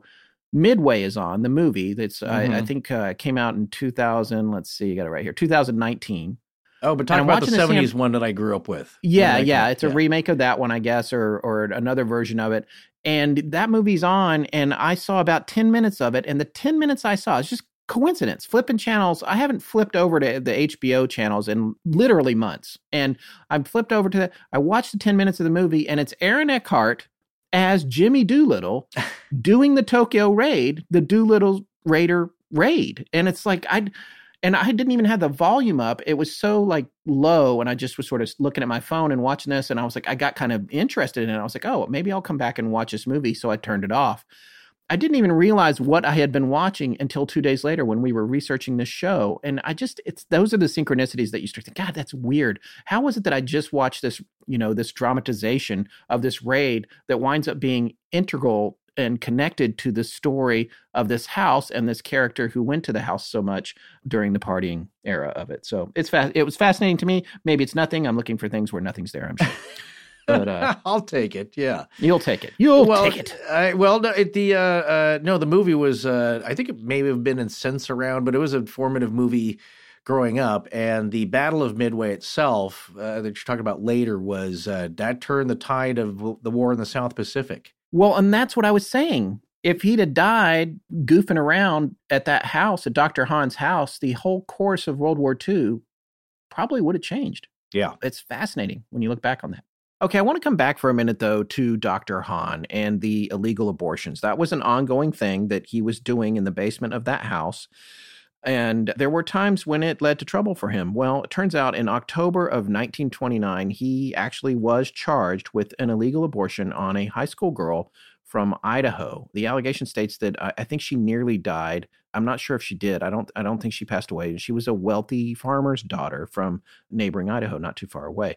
In court, he admitted that his medical diploma and license was via a correspondence course, and we've talked a little bit about that. I'll be talking about that more. It meant a different thing back then than it does now, but still, that's how he learned to practice medicine. And he said in court also that he had studied x-rays and specialized in, quote, electrotherapeutics. So whatever happened with this trial, at the end of it, he was acquitted for insufficient evidence. Yeah, there's a lot of reasons that would just be speculation on our part, but you could say wealthy influence. You could say people wanting this to go away. You could say just not the standards of evidence that we have today. Yeah, and the little that we know about it, because in some cases, they're bringing back electric shock therapy. Yeah, I know. I looked that up today, and I was surprised. They renamed it or rebranded it a little bit. I mean, One Flew Over the Cuckoo's Nest, that's what you think of when you think about the horrors of shock therapy. But it's coming around. It's coming full circle again. And, you know, I was mentioning this story to my wife, Emily, last night, and talking about how Dr. Hahn would say that he could diagnose your maladies, including cancer, with one drop of blood, and then cure you with the electroshock therapy. And Emily immediately went, oh, Theranos. And it's like, oh, yeah, that's exactly. That was that whole thing, right? They put a blood in the machine and it told you everything that was wrong with you, a drop of blood. Yeah. It's right. History repeats itself. There's a lot of recurring themes in this. Yeah. Well, and here's another thing I wanted to touch on, which I thought this was pretty amazing, too. This had to do with the divorces between Rudolf Hahn and Sylvia. They actually filed for divorce against each other 3 separate times. It's like the War of the Roses here. She actually filed in 1932 claiming that he abused her, and there was evidence of that.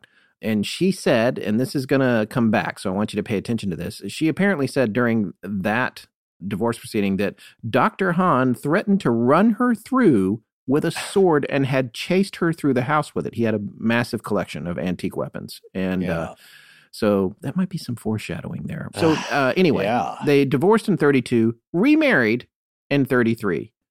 According to L.E. Bragg, I think that Sylvia was quoted as saying, keeping in touch by phone was too expensive. So that was the reason they got remarried. You know what? Again, nothing changes. This sounds like, let me ask you this. You don't have to answer honestly. Have you ever met one of those couples, you know, and they're kind of peripheral friends and you just like, I wish they would get divorced. They're just so tumultuous and yet they keep coming back together. And, you know, the other groups of couples with friends are like, oh my God, you guys argue so much. Just stop this. Yeah. But there is some weird attraction where as much as they seem to hate each other, they can't, you know, it's a violent mix of attraction and repulsion. It's like that old Star Trek with that dude that has like the face is like black and white and then he's trapped it for eternity in the tiny UFO in the time rift. Anyway, I get 2 months after they remarried, Dr. Hahn appeared in court with broken ribs and Sylvia admitted her guilt to that she had broken his ribs. She got a 15-day suspended sentence. Dr. Hahn had no culpability that time around. And in 1934, he filed for divorce, and then they reconciled again. Oh, boy. They deserve each other in a way. It's a yo-yo thing going on here. Well, now we'd like to bring in our local expert on this topic. Her name is Amanda Paulson, and she's a paranormal investigator who actually lives in the Spokane area. And she agreed to come on and have a conversation with us about not only this house, but some of the other things going on in the area. And she's got some pretty cool stories to tell. So we're going to queue up just a little bit of that conversation now. Okay, so Amanda, thank you so much for joining us, especially on short notice. We only just reached out to you like 2 days ago. We really appreciate you coming on the show tonight. Yeah, thank you so much for having me. I'm really excited to be here. Before we get into tonight's topic, why don't you tell us a little bit about your background and how you became intertwined with the Spokane area? Okay, so my family lived in Montana. I moved to Spokane about 11 years ago. I hate to age myself, but I was only 20. And I just moved to Spokane to move to a closer, bigger city than Billings, Montana. At the time, I thought Spokane was a big city. I was really excited to be here. As far as me as a paranormal investigator, I started investigating in 2008 after like a lifelong of paranormal experiences, starting when I was like 7 years old, and investigated with a team in 2008, then moved to Spokane and then started investigating as a solo investigator, leading to my work as Pretty Effin' Spooky about, 2.5, 3 years ago now. So what's your take on the part of town that the Wilbur Hahn house is in, the South Hill? The South Hill in general is a pretty spooky neighborhood, to be honest. Lots of really old houses, really old money, like you said, from mining and railroad money. But yeah, 17th Avenue in particular, it's a big avenue. I feel like I'm not giving away too much there. I mean, anyone could look this up. But 17th Avenue, where this house is located, I have been on and I have creeped my way up as far as I can get to the house before, to the lawn. And so, yeah, it's a pretty spooky place. Now, Forrest, I just wanted to come back here and talk a little bit about Sylvia's death, her suicide. Dr. Hahn, I guess, had said that he was outside when he heard a gunshot. He rushes in to find Sylvia lying in bed with a bullet wound through her right ear and a Luger in her hand. The police show up. When they get there, there's racehorses on the lawn. Dr. Hahn is exceedingly drunk. Author L.E. Bragg states the bedroom had multiple bullet holes in the wall and that the lock had been shot off the door. So the cops interrogate Hahn, but eventually the coroner's jury concludes that her wound was self-inflicted and he was free to go. And it was ultimately declared a suicide. And according to the research that we found, part of that was due to the fact that there were powder burns on her hand. So it did seem like maybe she shot herself, but there's more going on here with these bullet holes. I wanted to talk to Amanda about that too.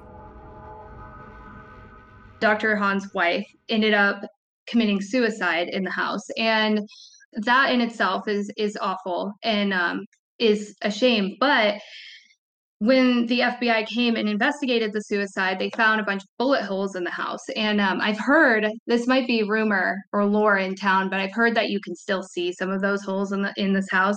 I don't know. I mean, I'm sure the current owners have patched up the holes now, but it's said that you can see some remnants of it now. But while they were investigating the house, they found bullet holes in the walls, kind of leading them to believe that he could have possibly shot his wife. But what it was, they found, was that he would just shoot around his wife's head and try to scare her. They would get into really heated arguments, and it just wasn't good between the two of them. And they ended up ruling it a suicide in the end. The other thing that I think might have been misconstrued is I don't think the electroshock therapy was taking place in the home. I get the feeling that he had an office or something, but the thing that was happening there, because it was illegal in the basement, was the abortions. And there were rumors of drainage systems put into the house for that, and that they were happening in the house. And there was a secret passage so that they could sneak these clients in and out for these illegal procedures. We thought Amanda might know something about this too. All I've heard about him performing procedures inside the actual house were the abortion procedures. Yeah, because he claims to be an electrotherapeutic technician, but I feel like he was really only doing anything out of his house for his abortion practice. So what are some of the local stories that are about the house in terms of its paranormal status? What is its reputation locally? I remember hearing that the now owners do not like hearing about its like haunted history at all. And I remember too, it's rumored that the basement had elements of like a surgical room down there with draining in the, but this could also, again, stories get passed around, spooky stories about haunted houses, of course, but it's rumored that there's like these drainage parts of the basement. But I do know when it was for sale, when I looked at the pictures on Zillow, the basement looked to be completely refinished into like another apartment kind of down, like with a kitchen and a bedroom and stuff. So I don't know if you could find that today, but it said that they had all of those features and they're still kind of recent. Yeah. Yeah. Yeah, here's the thing about the drainage, if their drainage was there, and it's a creepy element, obviously, but it's not something that would still be there if that space downstairs was refinished. Doesn't mean that it's not underneath some concrete, though, or under, I mean, we've seen that before in other research we've done where people say, oh, that's not there, or we went there, we didn't see it. And then you find out later when the place is remodeled or demolished, it's like, no, it was there, it was just covered up. Think about 30 East Pontefract, nobody was saying there's nothing walled up, there's no skeletons, it's not that old, it's a council house, until they get in the basement, I think, looking for a well or something, and they find those really freaky 4 stones with the crazy inscriptions on them. Yeah, exactly. The sigils. Yep. Yeah. And then you wonder, is that what's keying all this activity? Exactly. And that's the kind of thing that might be there and you don't know about it. And we're not saying that it is or it isn't. But folks seem to be pointing to the fact that, well, today you can't find any evidence of that. Well, again, I'm going to keep saying this. This is what's so personally intriguing about this house is that we don't know. It's a private residence. Nobody's really been let in other than these things have been reported. And it's coming off the street. It's like people passing by have witnessed stuff. So you just wonder what is really in this house. And maybe it's not all that. Maybe they say, like, hey, it's much ado about nothing, but then maybe not. Well, it turns out in June of 1945, Dr. Hahn was arrested again for manslaughter, because this time somebody did die, and 3 counts of illegal abortions. This is the wife of a wealthy eastern Washington farmer, passed away. Hahn at this time was 80. He was found guilty on 2 counts of abortion, and the defense argued that he was too old for prison. The judge did not let him off, but it was not a death penalty crime, and jail would equal death, so he commuted the sentence to probation and a $1,000 fine, which would be $16,000 in today's dollars. And he had to promise, though, never to practice medicine again. And apparently he told the prosecutor to take all of his tools, everything, and donate it. And I don't have this here in my notes, but I seem to remember that it went to a medical school or something like that. And within a year, he was pretty unhappy. His Sylvia was dead. He's now been prosecuted. He can't practice medicine anymore. And he was unhappy in the house. He didn't want to live it anymore. So he finally sold the Wilbur Hahn Mansion. It passed from his hands. There's been a lot of stories of these strange sounds being heard from the grounds, apparitions, that sort of thing. And some of that connects back to this group, allegedly, of these college-age ghost hunters that supposedly stayed in the house overnight. They heard strange, inexplicable noises, the distinct sound of a woman crying several times during the night. Mm-hmm. The witnesses said that they saw a mysterious black form of a strange creature appear in a window, and that the house definitely had an active presence of spirits. Problem is, this story and this investigation is a little hard to corroborate. So this was definitely something we wanted to ask Amanda about, and that leads to the next part of our conversation with her. So what kind of reputation does the Wilbur Hahn House have locally these days? Like, have there been any paranormal investigations there? So it's rumored that a ghost hunting team back in the 90s or possibly early 2000s is more likely with ghost hunting, that they were able to investigate the house probably before anyone lived in it while it was vacant for a period of time. And it's said that there's been like shadow figures seen in the house. The most common activity around the house is like phantom noises, these noises of parties that had happened, kind of residual energy hanging around, not just inside the house, but also outside of the house, in the yard, noises like music and people laughing and stuff like that. So there are lots of ghost stories around the Hahn Mansion. There's also lots of rumors about what inside the mansion looks like that it looks downstairs like how it did when he was performing different kinds of, I don't know, procedures or surgeries down there, and bullet holes in the wall. So there's lots of lore in Spokane about the Hahn Mansion, but it's really quite mysterious because no one that I know has been inside of the mansion unless they were trying to recently buy it. So no recent ghost hunters, to my knowledge, have gotten to investigate the Hahn Mansion. But I have heard from other people that I know that are into the paranormal that you can hear these phantom noises from the sidewalk down 17th Avenue.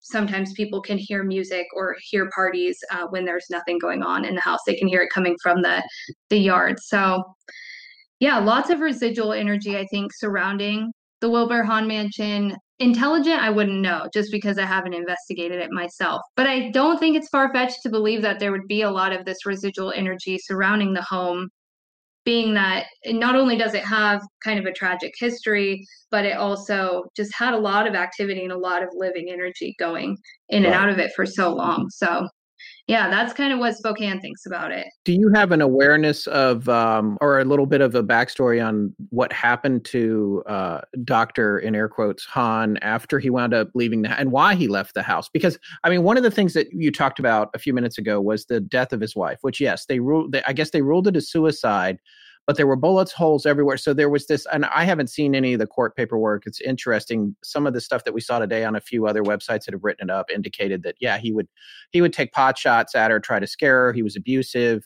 that sort of thing. So when they got there, I guess the lock had been shot off the bedroom door.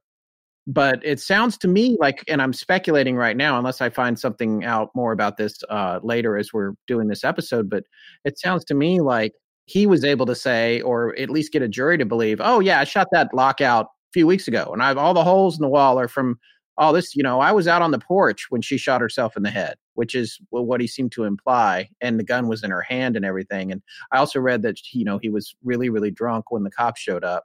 But the question is, you know, did he get away with murder? And, you know, and I guess later he was prosecuted for some of the abortion operations that he'd had, and wound up having to get rid of everything and promise not to practice again. So then I guess he put the house on the market and moved out. But what happened to him after that? So after he put the house on the market and moved out, he moved into an apartment building or a hotel, I guess, at this time, extended stay hotel. I don't know. But he moved into downtown Spokane into some kind of apartment, and he was living by himself, which is where he ends up meeting his end, in this apartment. And I find this to be the most fascinating part of the story, honestly, is how bizarre he comes to an end at this point. He's in his apartment, and his apartment gets broken into by this robber, and the robbery happens, and he ends up getting murdered by his own bayonet that the robber had murdered him with. Right. So looked that place up. You know, it is still there. I guess at the time it was a hotel. Now it's apartments, and it's just called the Madison, the new Madison Apartments, I guess. And at the time it was a hotel. I guess if you go there, maybe, Forrest, if you ever get back up there someday, maybe you can go by and figure out which unit he lived in and where he was murdered, because the building is still there. And it, too, I think, is on the registry of historic places. It seems like that is, and the Davenport Hotel, and, of course, the house. And the other thing to know about the actual crime scene and some of the stuff that we learned was that the FBI investigation, which led to the arrest of the ex-con, his name was Delbert Frenchie or French Visger, and he confessed to killing Dr. Hahn after coming to see him to ask for a loan and deciding to rob him, apparently. So, and when he got turned down on the loan, that's when he robbed him and he wound up killing him. And it wasn't, there was a violent struggle, and his wallet had been emptied out, and a 3-carat tie, a stone, 3-carat stone, a diamond, I think, in a tie pin had been pried out. So Frenchie was, I guess, just kind of desperate for money. But the interesting thing is, especially when you go back to Sylvia saying that he chased her through the house with the sword and threatened to run her through with it, that's how he died. Live by the sword, die by the sword. Well, you just wonder, is there some kind of poetic justice spiritually going on here, or just the way that fates work? And because we've certainly heard of a lot of ironic deaths. Yeah. But this is one, just a bad ending for somebody who was a bon vivant. Well, the next thing we got to talking to Amanda about was the nature of hauntings and the type of haunting that's going on here. And she had an interesting perspective on this.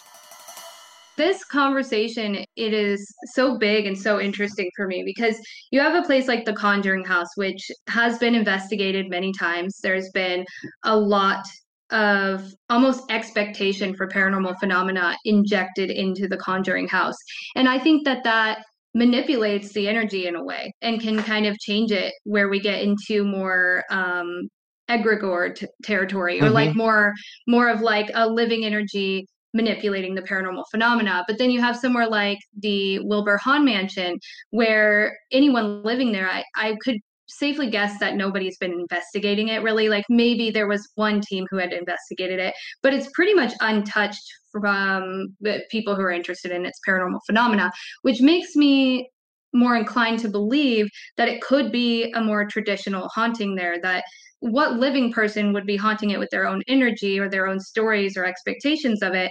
It's likely the energy from people living there that's stuck there. I like to believe that more often than not, it's residual energy. Like I talked about, like kind of living energy that imprints on a building or a house, but sights of a woman, that's hard to say. It's like, who saw the woman in the house? I don't know.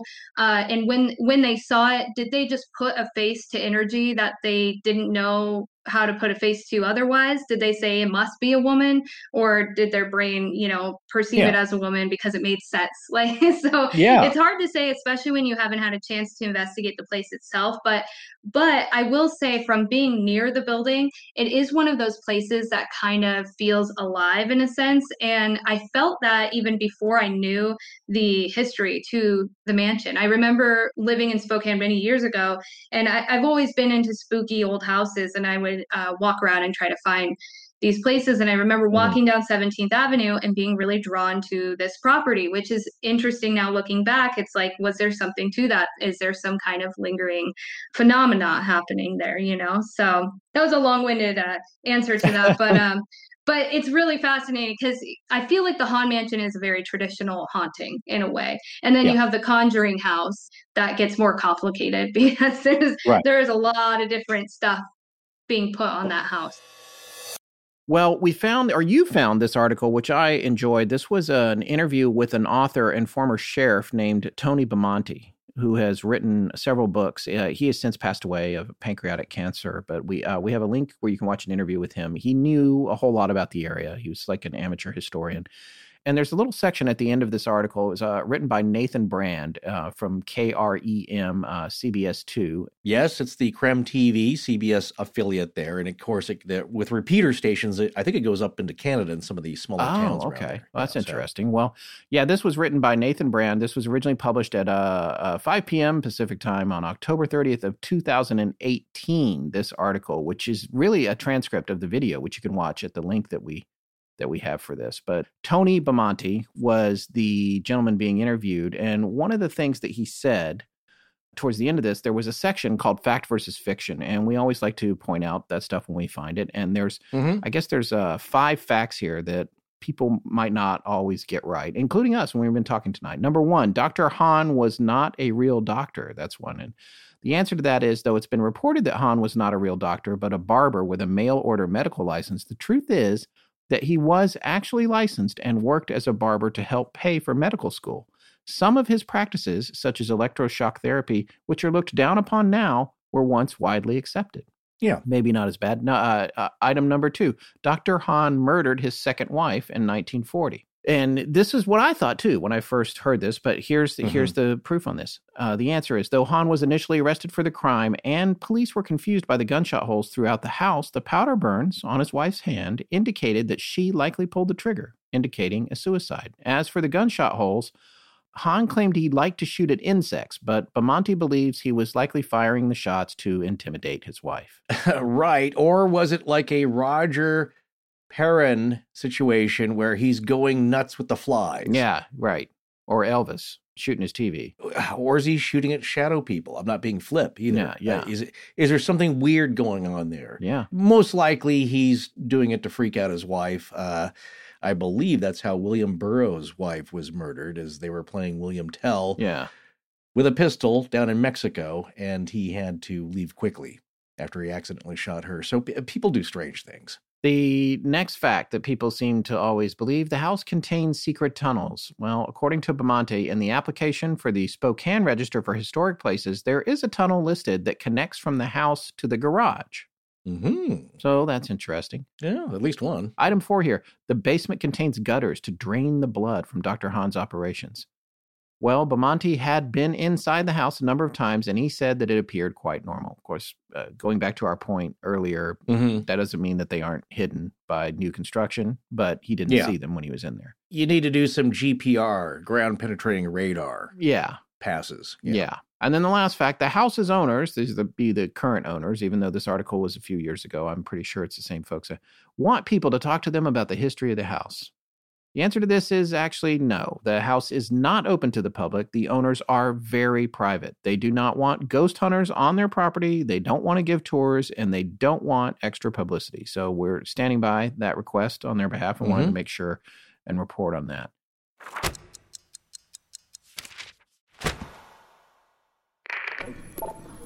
I'm Amber, and you're listening to Astonishing Legends with Scott Philbrick and Forrest Burgess.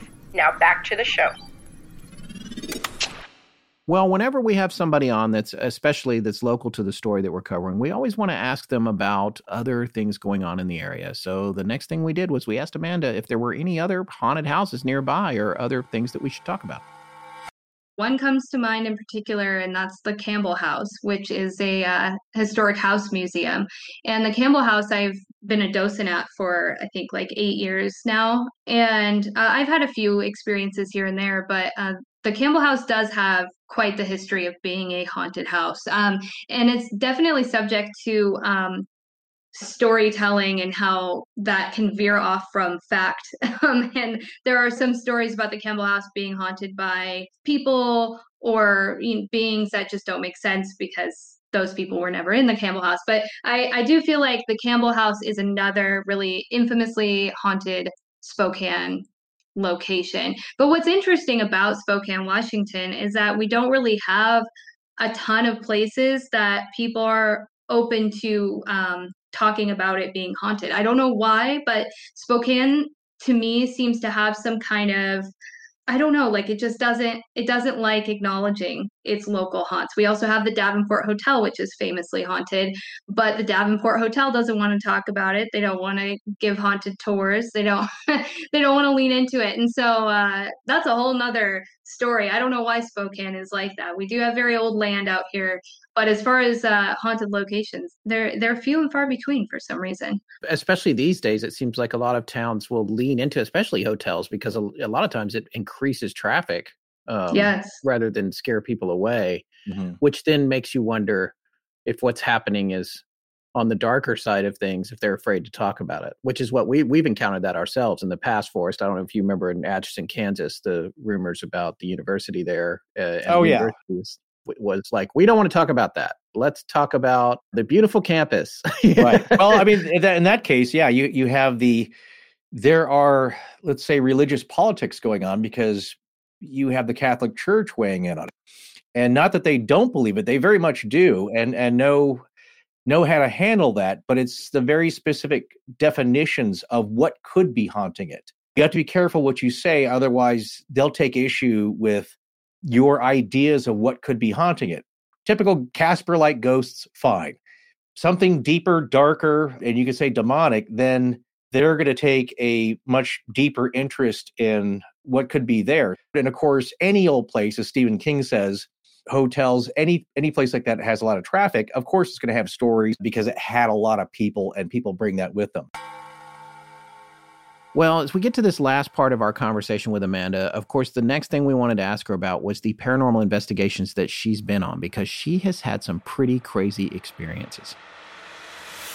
Let's talk a little bit about your background because you're currently a paranormal investigator. What else do you do? I mean, we love your website, pretty effing spooky. It's awesome. We're going to have links to all your stuff here at the end of the show. But great name, and we also noticed that you're wearing a very cool UFO shirt. Yeah. Nice. Yeah. What led you into this? What were some of your earliest, I believe you said around 7 years old, some of the things that got you into this that inspired you to pursue this or always have an interest in it? Because here's the other thing about Spokane. It does have occasionally a Bigfoot story, UFO stories. Even if it's not talked about, it's got it all. Washington has it all. I find that to be more interesting in Washington, actually, is the UFO Sasquatch crowd and how I'm part of that crowd. I don't know what I'm saying, but how dense our UFO sightings and cryptid sightings are here, Sasquatch sightings. But I first experienced the paranormal when I was about 7 years old. I lived in a haunted duplex over in Billings, Montana.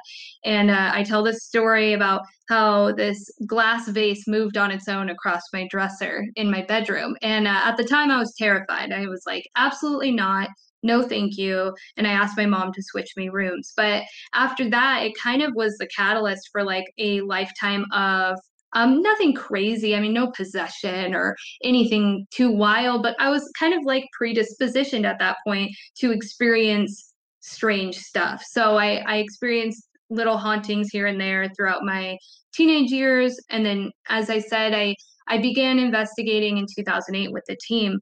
And the reason why I began investigating in the first place was because I wanted to kind of validate my experiences as a child. I had some traumatic things happen as a child, and I wasn't quite sure, as I became older, I wasn't sure what was my brain kind of handling that trauma and what was actually legitimate paranormal phenomena. So it began selfishly as a way to validate my experiences. And then later into my adulthood, as I started pretty effing spooky and began investigating as myself, just with myself, I realized that a lot of my adventures into the strange were because I was trying, and this gets really deep for a second, I try to come to terms with my own mortality and with the mortality of my loved ones. And I think a lot of people can relate to this. It's just not talked about so often in the paranormal crowd, but I want to understand what could possibly happen after I die. And I have a hard time coming to terms with the fact that that will one day happen. So basically that's what kind of pushes me through my adventures. It is all sort of serving the self. It's serving myself. But, you know, I also am a very curious person. I call myself a little bit of an adrenaline junkie, which I think you need to be a ghost hunter in the traditional sense. And I do also love kind of igniting conversation online as well, which is the part I love about being pretty effing spooky the most, is kind of igniting deeper conversations about why we are interested in paranormal phenomena and what it all really means. So it started with a vase moving across my dresser on its own while I was coloring and singing the Star-Spangled Banner for some reason. It's like one of those memories that just sticks in your head, and I remember every single bit of it. And then now here I am, like, questioning mortality and what that means. But I guess that's just the nature of growing older, and, you know, but that's kind of my short history as a paranormal investigator. What are some of the ones you've done that have seemed to have struck most of a chord with you? I have like two answers for this. One, a lot of the residential cases I've done, which I don't really do so much anymore. because of my reasons for investigating, but a lot of residential cases have really changed how I look at the paranormal and how I approach the subject of haunted houses or ghosts. But also I recently went to the Lizzie Borden house, and I had an experience there that sort of changed my life in a way. I considered myself a skeptical believer before that. Even though I had this lifetime of experiences, I managed to stay grounded and I don't get my head up too high in the clouds and just believe everything's a ghost. The Lizzie Borden house, I went into it not thinking much would happen and ended up having the most insane night of my life. So I watched the video. It's on your website and your blog about not really thinking about it, but you checked in on Easter weekend and by happenstance, not a lot of people were staying there. You're all alone in the Lizzie Borden house by yourself. Yeah. Yeah, no one else showed up until the next day. It was wild. And that sounds, I think some people had a hard time believing me if they hadn't have watched the 3 hours of live stream I had done because I didn't want to be alone. But it really happened like that. I booked myself a room on Easter Sunday because I had been at the Conjuring house the night before. I was completely sleep deprived, and I tacked on this Lizzie Borden room at the end because I was like, why not? I'm in the area. And yeah, I get there and this nice older gentleman gives me a 2-hour-long tour. And then he tells me somebody will be here in the morning. Cause what's funny is I was asking him, I was like, how can I buy a t-shirt? I wanted to buy some merch. Yeah. I was like, well, who's going to sell me the t-shirt? And he was like, oh, she'll be here at 10 in the morning and I'm leaving. And I'm like, oh my God. Okay. And it is so funny because he had no reaction at all. And I still wonder to this day what that was about, because either he knew what was about to happen was going to be crazy, or he didn't know, because I don't know if he's ever stayed in the house alone before. I don't know what his experience is, but he was just so nonchalant about it. He's like, yeah, have fun. He was like, help yourself to the drinks in the fridge. I had full reign of that house, which was it was very bizarre in that way. Anyway, it just felt weird to have access to this historic house. But I stayed in my room because I was only allowed to sleep in one bedroom. Makes sense. I can't sleep in all the beds. And on my live stream, I was feeling really confident, and I decided to turn off all of the lights. And I was like, we're going to go dark. We're going to turn off all the lights. I turn off all the lights. I'm relatively okay. But I go back to my room and I'm trying to eat and I'm watching YouTube on my phone and stuff. And I just start hearing footsteps upstairs where I had just been and turned off lights. So I hear these footsteps, and it was so just footsteps. It couldn't have been anything else. There wasn't a question in my mind of, is that wind? Is that the house moving? Is that a radiator knocking? It wasn't like that at all. It was just boots walking around the room upstairs. And then I'm kind of like, oh my God, what? And then I pay attention to it. And then I hear it walking down the stairs. And then I'm like, oh my gosh, this is a lot to handle. What is going on? So I call, I think my mom or someone. I called so many people that night. I called 5 different people. Throughout the course of the night, I could hear walking in my own bedroom. I heard the armoire in the room moving. At one point, I was seeing specks of light move across the floor, which was a first for me. I've never seen anything like an orb or anything like that before. And the paranormal phenomena in that house was just mind blowing. And these footsteps especially were so human sounding that my gut reaction was, who's in the house with me? And then when I realized there can't possibly be anyone in the house because I've been around all of the rooms and I looked all around, then I realized that, wow, that's a ghost. I think, and all of these years, paranormal investigating, 12 years at this point, I still was in shock that I was in the presence of just a full-blown ghost. I don't know why it was so mind-blowing, but yeah, it was the best. Wow. And you were streaming when that happened? When I first heard the footsteps, I was on the phone, but I was streaming. I did end up streaming for, I think, a total of 3 hours, and which is a very long time to live stream, but I was scared and I didn't want to be alone with my thoughts. Yeah. So I was live streaming for about 3 hours, and there are some footsteps that are caught on the live stream. There's also a point. Yeah. There's also a point where you can hear, you have to wear headphones and listen for it, but you can hear the armoire moving. You can hear how old wood moves when you walk next to it. And you can see my reaction, just pure shock and terror as I heard it. But yeah, what's funny too, is I had all my ghost hunting equipment. I was totally ready to capture picture a ghost, and I didn't do an ounce of ghost hunting. There was something inside of me that said, for some reason, now is not the time. It was this unsaid, like, almost respect, which is weird because I've never looked at ghost hunting quite like that. Like, I never found anything to be wrong with wanting to film or capture it on a piece of equipment. But in this moment, I was like, I think I need to just experience this. And also, I'm too scared to go pick up my equipment. So, yeah, we're about to ask if you got any EVPs, or it sounds like you didn't turn anything on. It's been a hard thing to admit as a paranormal investigator that, no, I came out of the Lizzie Borden house completely alone. I mean, I think I had 45 minutes of an EVP session, but I had stuck it in my pocket and was walking around with it because I was scared and I was just running around. And I have the Conjuring house. I've been to Waverly Hills. I have captured lots of activity on equipment before. And it's something I find myself particularly strong at is using my equipment. But it's a hard lesson learned, is that sometimes the other takes control and you're just kind of at its mercy in a way. On the flip side, it's something that I have heard from former paranormal investigators. Not that they're former, that they totally don't do it anymore, but their attitude has changed with it. I don't know if you've heard of author Troy Taylor, but he's the one whose book we followed for the Villisca story, another notoriously haunted place, which of course a very strong reason for being haunted.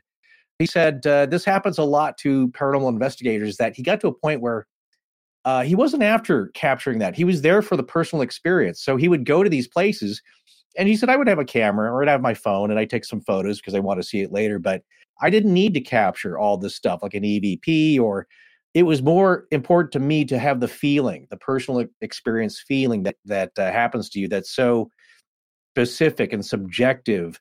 He said, that's what had meaning to me. And he said, yeah, I'll go to these places, but you can often find a lot of gear on sale by former people who give it up, or they change their tactic in a way. So it's all about how you interpret and how you receive the experience for having done it this long. And then suddenly you hear something that it's undeniable. And I wanted to point this out to people. They have to think about it this way, is that it's like, oh, well, you heard some thumps, right? And you thought those were footsteps. But let me put it this way. I think what freaks people out, and it's hard to imagine if you're not there, next time somebody's walking around your house, especially if you have an old wooden house, the way the footsteps fall, the footfalls, the actual heel to toe on old wooden steps and the way it creaks, there's no other sound really like that. Footsteps have a very specific sound, especially for old hard-soled shoes of the era. Mm-hmm. That's what I'm saying, is when you're there, especially that close, there's no other sound that's, mistaken for that. It was like the sound of that too, and hearing it come down a hallway and expecting someone to just then show up in the doorway. It was so psychologically exhausting. All my senses were heightened, and there was this element of like, is that a real person? Do I need to approach this differently? But yeah, Lizzie Borden house, man, it was the real deal for sure. There's a friend of ours, she had made a post on Facebook with her friends because they love this stuff. So they all stayed there for, I think, at least a couple of nights, even got out a Ouija board, I think, in the parlor at the Lizzie Borden house. Nothing happened. There's another huge misunderstanding. And I saw this comment quite a bit. You can see it still, I'm sure, on the Facebook page for the Sally house, where we had a very profound experience ourselves. And that people paid their $20 or whatever the cost is. I'm not even sure how much it is to get in now. And they're so disappointed because they didn't get scratched. They didn't hear anything. Nothing happened, because they think like, if you just go there, something is bound to happen. And a lot of times it does, but it is also pretty rare and pretty specific. But it sounds like, I don't know if you felt this way, but you were maybe singled out, being alone and being interested in this. Yes, absolutely. I have given a lot of thought to this because, as I said, I was at the Conjuring house just the night before. Without saying too much, it didn't turn out how I had hoped it would. I didn't get too much activity, and I was kind of starting to almost believe that nothing was happening around me. It was this whole personal journey for me, where I was like, are things just not happening around me? I'm not getting any results from these really famous haunted locations. So I also went into the Lizzie Borden house under the assumption that not much would happen. And I was feeling pretty tough. And I think that that is part of why I was so scared that night as well, is it felt so pointed. It felt so intelligent and like it was observing me being there. And I also, for some reason, and it could have been in my head, I don't claim to be a psychic or anything, but I also felt like it was just saying like, the audacity you have to just stay here alone. Like yeah. that's how it felt. I try not to go back to this because I've gone back to it 1,000 million times on our show because it was this really poignant experience that we had at the Sally House. But the parallels between your mindset at the Lizzie Borden house and mine at the Sally House, and the experience there wasn't just mine. There were 5 or 6 people in there. They all were a part of it, but there was a component of it that felt very personal. And I feel like when you're talking about how you went into the Lizzie Borden house and also your overall train of thought. And I don't have years of investigating. In fact, we hadn't really investigated much at all. At that point, we'd reported on things, but hadn't done much in the field. I just want you to know I can really relate to your disposition, what you're saying, how it felt when you experienced it, how it felt afterwards, and also not giving a crap about whether or not you recorded it. I'm there on all of it. And we got a recording. And here's our minuscule, that was essentially one of our first or second investigations, if you could even call it that. It was just walking in with a recorder. And I was ready to give up recording things at that point. I was like, okay, I'm good. I got this. I understand now. And I'm I myself am more inclined now to Forest Point to go back somewhere and just kind of hang out and experience it. And I'll come out and I'll tell you what I experienced. And I just don't care if you believe me or not. I didn't catch it. I don't have evidence of it. I didn't get a photo of it. I don't care. I don't need you to believe that because I know what I experienced. I can so relate to what you're talking about. I just want you to know that I feel very connected to your experience on a personal level. So I'm very lucky too, to have built a community around myself online that I felt like a lot of people genuinely, as they should, believe me that this happened the way that it did. And how it unfolded was just so unexpected, I think, for myself and for other people consuming it too online, that it was a very humbling experience. I would say that a year ago, I was a very traditional ghost hunter, like you see on TV, not giving it much thought. And my time in Massachusetts really, I was already on that journey, but it really shifted me to kind of take a step back and be like, I need to pay mind to how I approach this stuff because I can't tell how it's going to go. It's unexpected. It's paranormal. It's not it's not normal. So it's para. No, that's the experience I find a lot, is that your expectations. And I don't know if this is, you certainly heard of the trickster element with a lot of this and the phenomenon in general. And that blanket term is that your expectations are confounded. It's not what it's going to be when you start off, in that you're going to end up with something that you might get it, you might not. To that point, I wondered if what you'd experienced at Waverly Hills. What was your feeling of Kentucky? And also, you have some family experience in Kentucky? As of yesterday, I have found I have a lot of lineage in Kentucky, and Appalachia in particular. But my grandma is from Kentucky. I have a lot of family down there. But it was my first time visiting Kentucky when I went to Waverly Hills.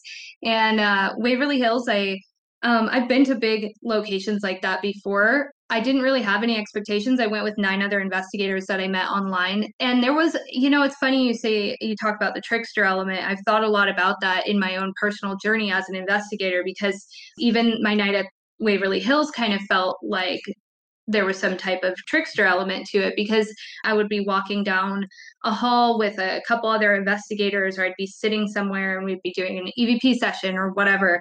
And somebody would go, "Oh my God, do you see that? Do you see that shadow down the hallway? Or do you hear that voice?" or what have you. And I was seeing nothing. I saw nothing. I heard nothing in those moments. And it just opened up all these possibilities for me of why, how, and these are people I trust too. I trust that they're seeing what they see, and I wasn't experiencing the same thing. However, come about 3 a.m., which is funny if you know about the witching hour, which I've also never really prescribed to the idea that there is a witching hour. I like to say that we have that paranormal phenomena is always there, always happening, and that we unveil ourselves to see it rather than step into a threshold or whatever. So it doesn't make sense to me for 3 a.m. to be some kind of like magical hour where this phenomena happens. I think it's always there.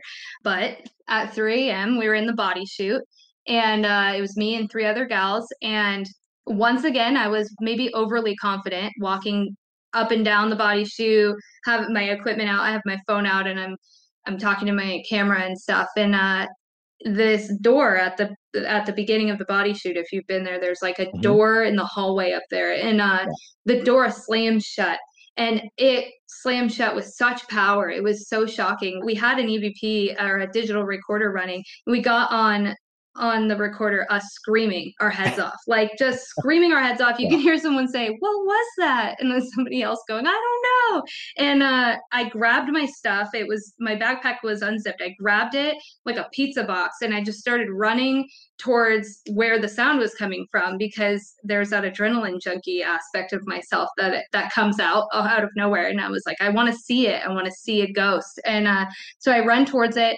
Don't find anything. But for the next like 45 minutes is when all of the activity started happening. The REM pods going off. We're hearing outrageous things. We're hearing like a body tray being rolled, and we're hearing women laughing. And wow. Funny enough, it's only happening as we're like going from one place to another. So we go somewhere and we get all of our equipment out. We have our cameras and we have our digital recorder. We start walking to another floor, and then we hear hee hee hee hee, this giggling, and we hear rolling, and it's happening like when we can't capture it. And so not only was it a kind of a trickster for myself personally, as I came in overly confident, thinking nothing would happen, but it was also just messing with us at a certain point, which was, So Waverly Hills was really interesting too. And in Kentucky, I love Kentucky.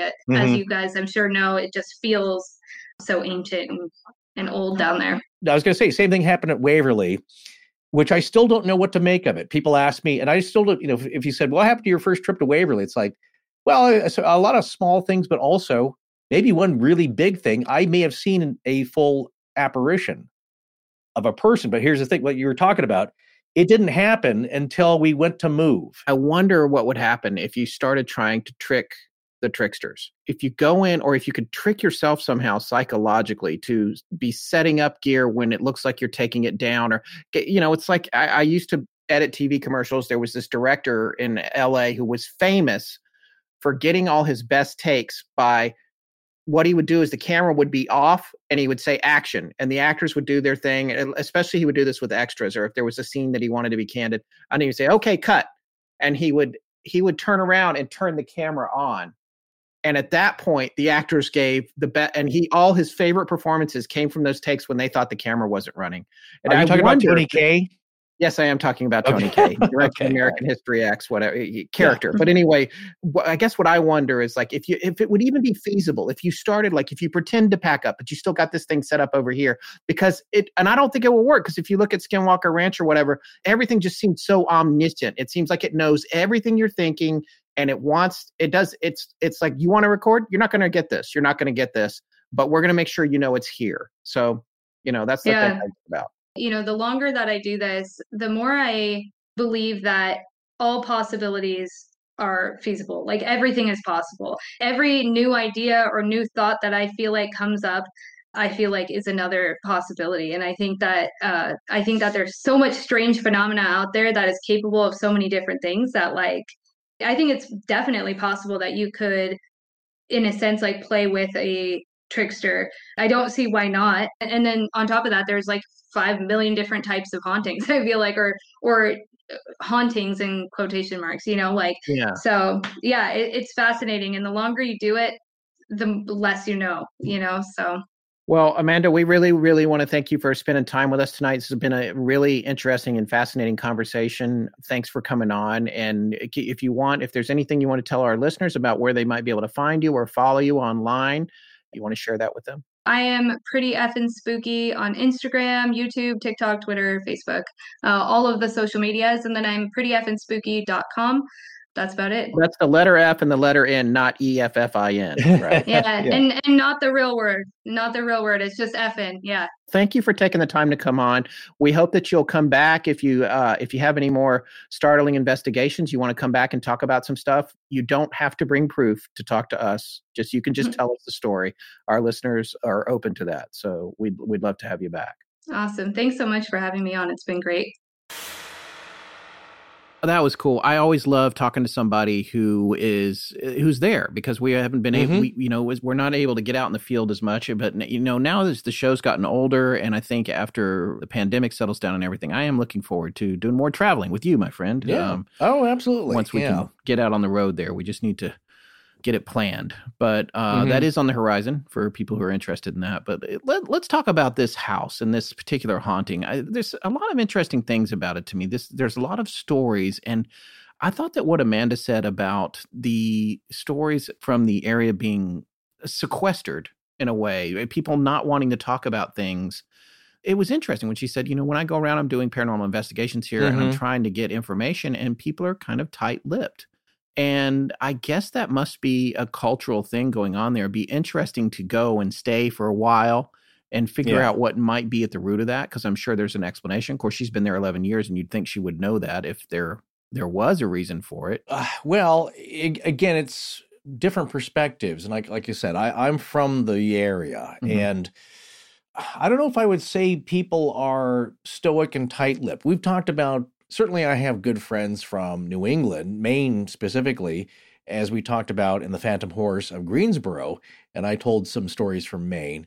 They're a little more stoic up there and sensible. It's hard scrabble land up there. It's not all just hot cocoa and buffalo plaid and snowshoes hanging on the cabin wall there. These are hard-working people. Yeah. For the rich, I believe, yes. Yeah. For the Kennebunkport folks, it's lovely. For a lot of Maine, though, it's hard scrabble, and they're very hardworking, laboring folks, and they don't have time for a lot of foolishness. But it's such an old area. They know what they see too. You can't tell them like, oh, you're full of malarkey. It's like, you don't tell somebody their own business. Right. So they're just not real open to talking about it, because again, we've talked about this regionally as well. Look at Southerners. They love to tell a good story. Yeah. I've heard so many great stories from Southerners, Texans. That's one of their characterizations, the Texas tall tale and all that. It's a land of great dramatic stories and dramatic characters living them out. I think in the Pacific Northwest and the Inland Empire, and a little bit further east as you get into the Idaho Panhandle and Montana, that's cowboy country. Yeah. It's still a little bit of the Old West, and wild things still happen. And if people aren't talking about it, I mean, when I was growing up there, if there was something, kids would talk about it. Of course, that's what I was saying at the beginning. There's always that weird, spooky house that's boarded up, and you dare each other to go up there and knock on the door, because you'll hear a knock back. You'll see somebody poking out between the boards and slats. There's always something like that. And that was no different there. As far as the adults are concerned, this house, again, it's the nature of it. There's no famous house there. There's no Sally House. There's no Velisca House that I know of, where it's become an open, investigatable attraction. So everybody knows about it. And it's not a scenario where people have embraced something weird that's happened, like Point Pleasant or the Flatwoods Monster. And there's a festival, Boggy Creek, all these places where some weird thing happened. And the town says, yeah, it's not, we don't want to be known for it. But guess what? It brings in a lot of tourism dollars. It's fun. Certainly Kecksburg and those places, it's like, yeah, we're going to have a festival. We're going to celebrate this. There's not much of that I know of up there. And so people, they're not going to be flapping their lips about a bunch of stuff that just isn't true up there, or they don't know anything about. On the other hand, there may not be a whole lot of really famous dramatic things that have happened up there, just small things. Yeah. I grew up and not even being close to the area, but, I'd heard of Fort Spokane being really haunted.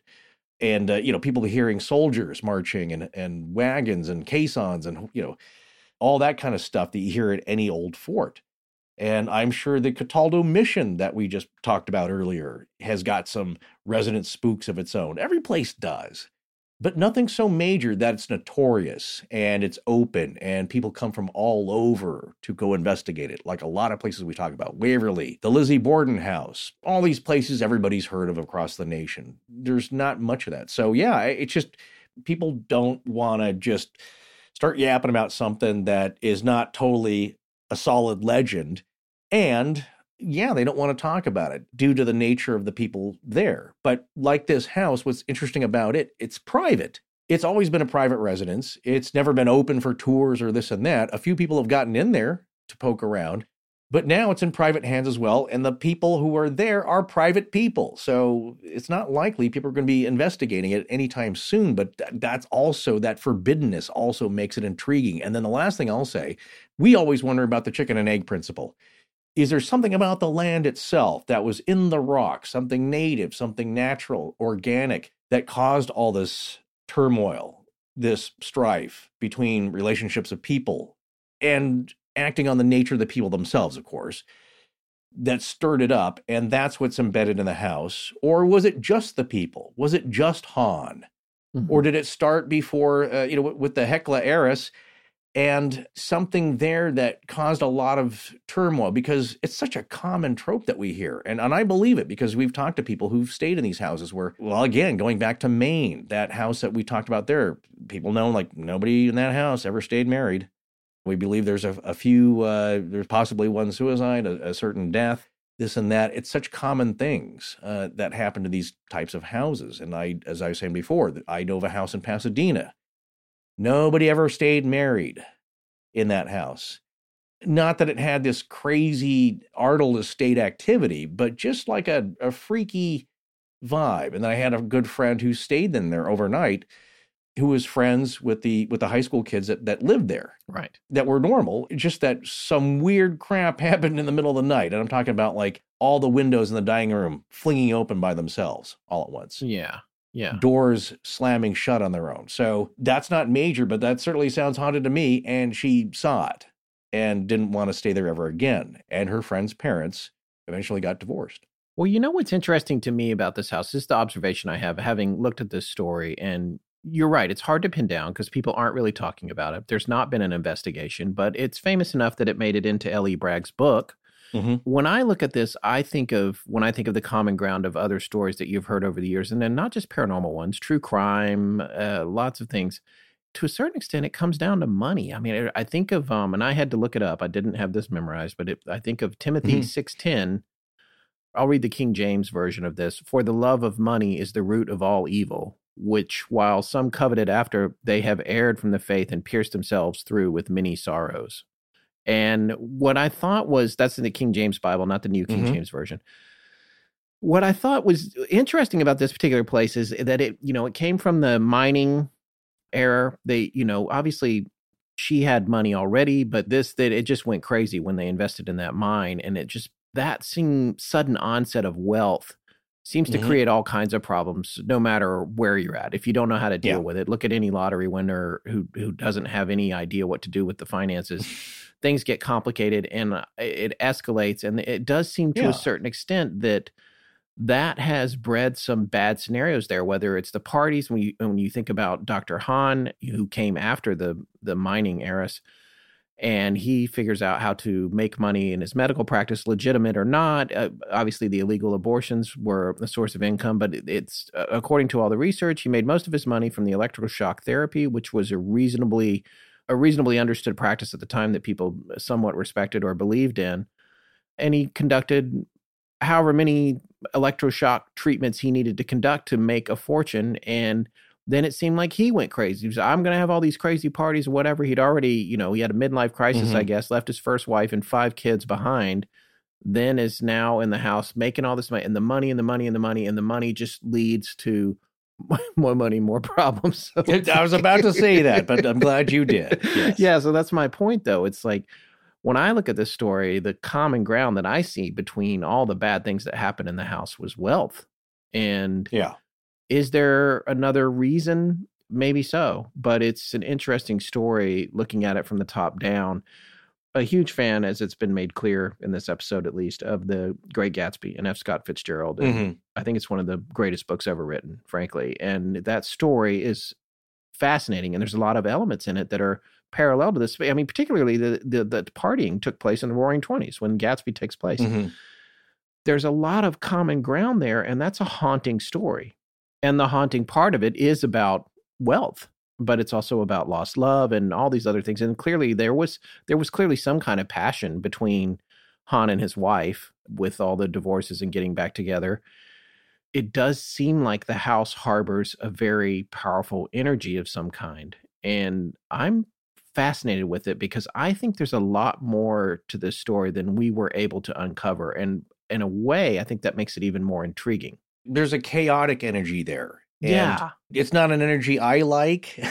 I've encountered it, and I want to get away from it. If you've ever been around somebody who's been described as a hot mess, somebody who's, well, I had a neighbor like that, and I just felt uneasy around her. Not for all the noise, the party noise that went on. And again, that's that partying thing. There was one time where the house music started Thursday evening. And it was at a low level because I was pounding on the ceiling. And that did not end until Sunday afternoon, early evening. And there's only so much you can do. You have to live with this person. But like, that set me off where it's just like, okay, I don't want to be around this. And everything this person did was just chaos and just bad mojo. And again, it had to do with a lot of that social partying energy and just, so you're right. With money, it brings that social aspect, and it happened and started with the first people that were in there. You know, they didn't end up together forever. Right. That was a little bit chaotic, right? He was a bit of a womanizer, a handsome guy and a ladies' man and this and that. She had a lot of strong energy, and that clashed, you know, so that wasn't going to last long. You're right. It has a lot to do with money, which I see is bringing more options. And certainly there are tons of true crime stories with very wealthy people as well, because they're just people. More money doesn't bring more class or more common sense. People are emotional no matter how much money you have. It's just that you have more options to do weird stuff. So in this case, there's a couple interesting things going on. It's history. It's that Gatsby angle to it, which is, we must admit, is romanticized and kind of dramatic because most of us don't get to live like that. So we like hearing about it and all the excess and the extravagance and this and that and the foolishness. On the other hand, it's still just people. And I'm reminded of this very common saying now, a lot of people have heard, but it's the first sentence of Leo Tolstoy's novel, Anna Karenina, quote, "Happy families are all alike. Every unhappy family is unhappy in its own way." Well, for a family to be happy, there are key aspects that must be accepted. So you have to have good health, acceptable financial security, mutual affection. And if one of those is missing, it's kind of like having a successful fire. You need three things: ignition, fuel, and oxygen. If you're missing one of those, it doesn't work. And in this case, you have a lot of money, financial stability, which is poo-pooed away, and not much affection, or just really chaotic, misplaced affection and just crazy energy. So, I think in that scenario, it's a good recipe for just mayhem. It's been an eye-opening episode. I've really enjoyed it. Before we go, though, I did want to ask you something. We've been skirting around this for a long time in other episodes, and it's become kind of a running gag.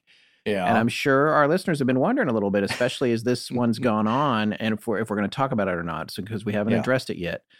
What exactly is your connection to Spokane? All right. Well, since you're asking me directly, I'll tell you. Spokane is where I...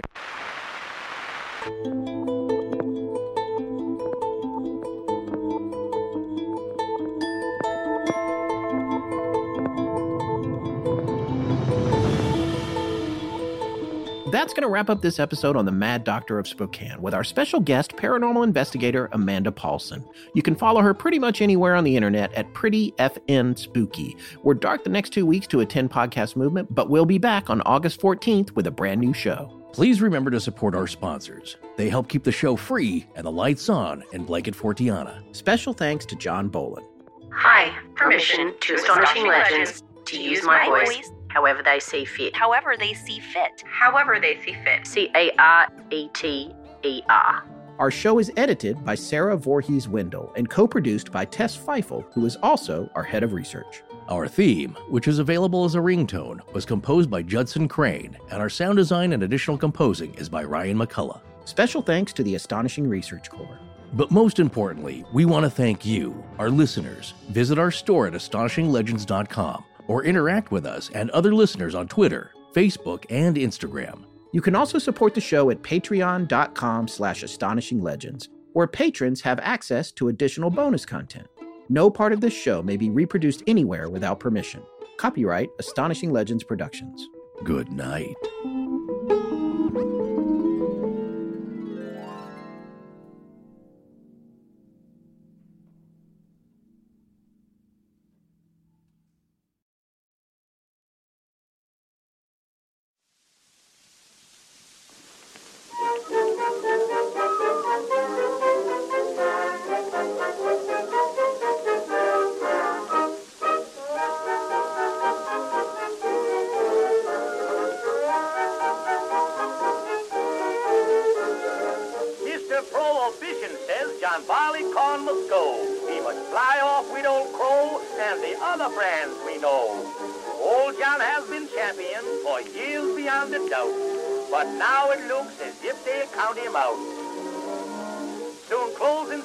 With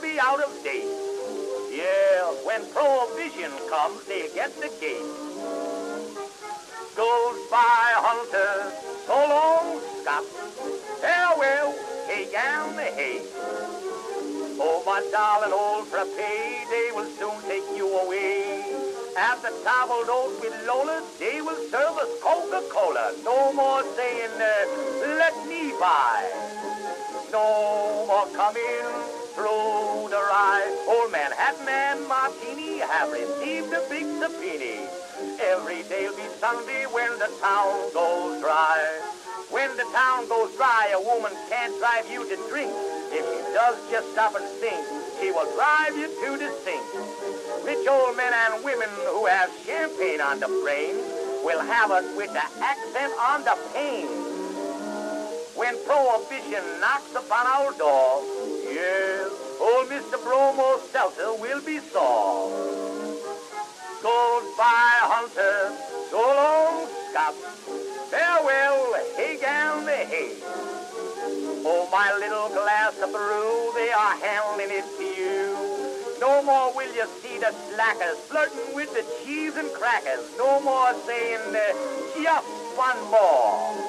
No more nightcap, no side door. Then the hat you wear on Sunday won't be too small for you Monday. Every day'll be Sunday when the town goes dry. Can you picture some big husky with a pick and spade when it's 90 in the shade, drinking warm red lemonade, huh? Many bobbin tosses will enlist and join the ranks. Then every army will be full of tanks. Then rubbers and umbrellas won't be high. No, they won't be needed when the town is dry. Goodbye, Hunter. So long, Scott. Farewell, hey, and hey. Oh, my little floating fears, you are going out of fears. Every little Broadway daughter will be sipping soda water. No more saying, fill the pail. No more feet up on the rail. You can bet that we will grebo when we have the goggle bebo. Every day'll be Sunday when the town goes dry.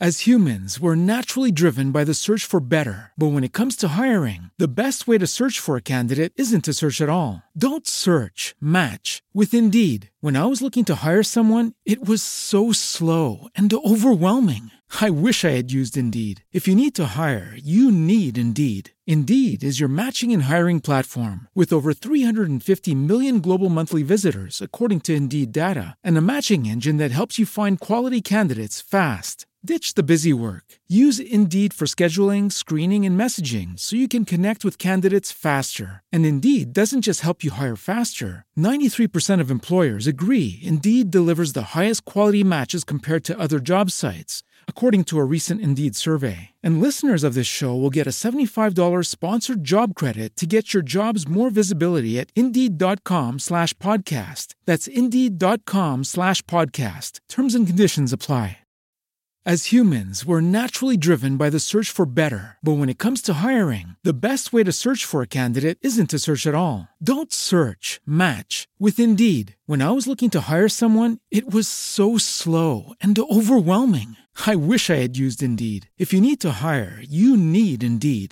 Indeed is your matching and hiring platform, with over 350 million global monthly visitors according to Indeed data, and a matching engine that helps you find quality candidates fast. Ditch the busy work. Use Indeed for scheduling, screening, and messaging so you can connect with candidates faster. And Indeed doesn't just help you hire faster. 93% of employers agree Indeed delivers the highest quality matches compared to other job sites, according to a recent Indeed survey. And listeners of this show will get a $75 sponsored job credit to get your jobs more visibility at Indeed.com/podcast. That's Indeed.com/podcast. Terms and conditions apply.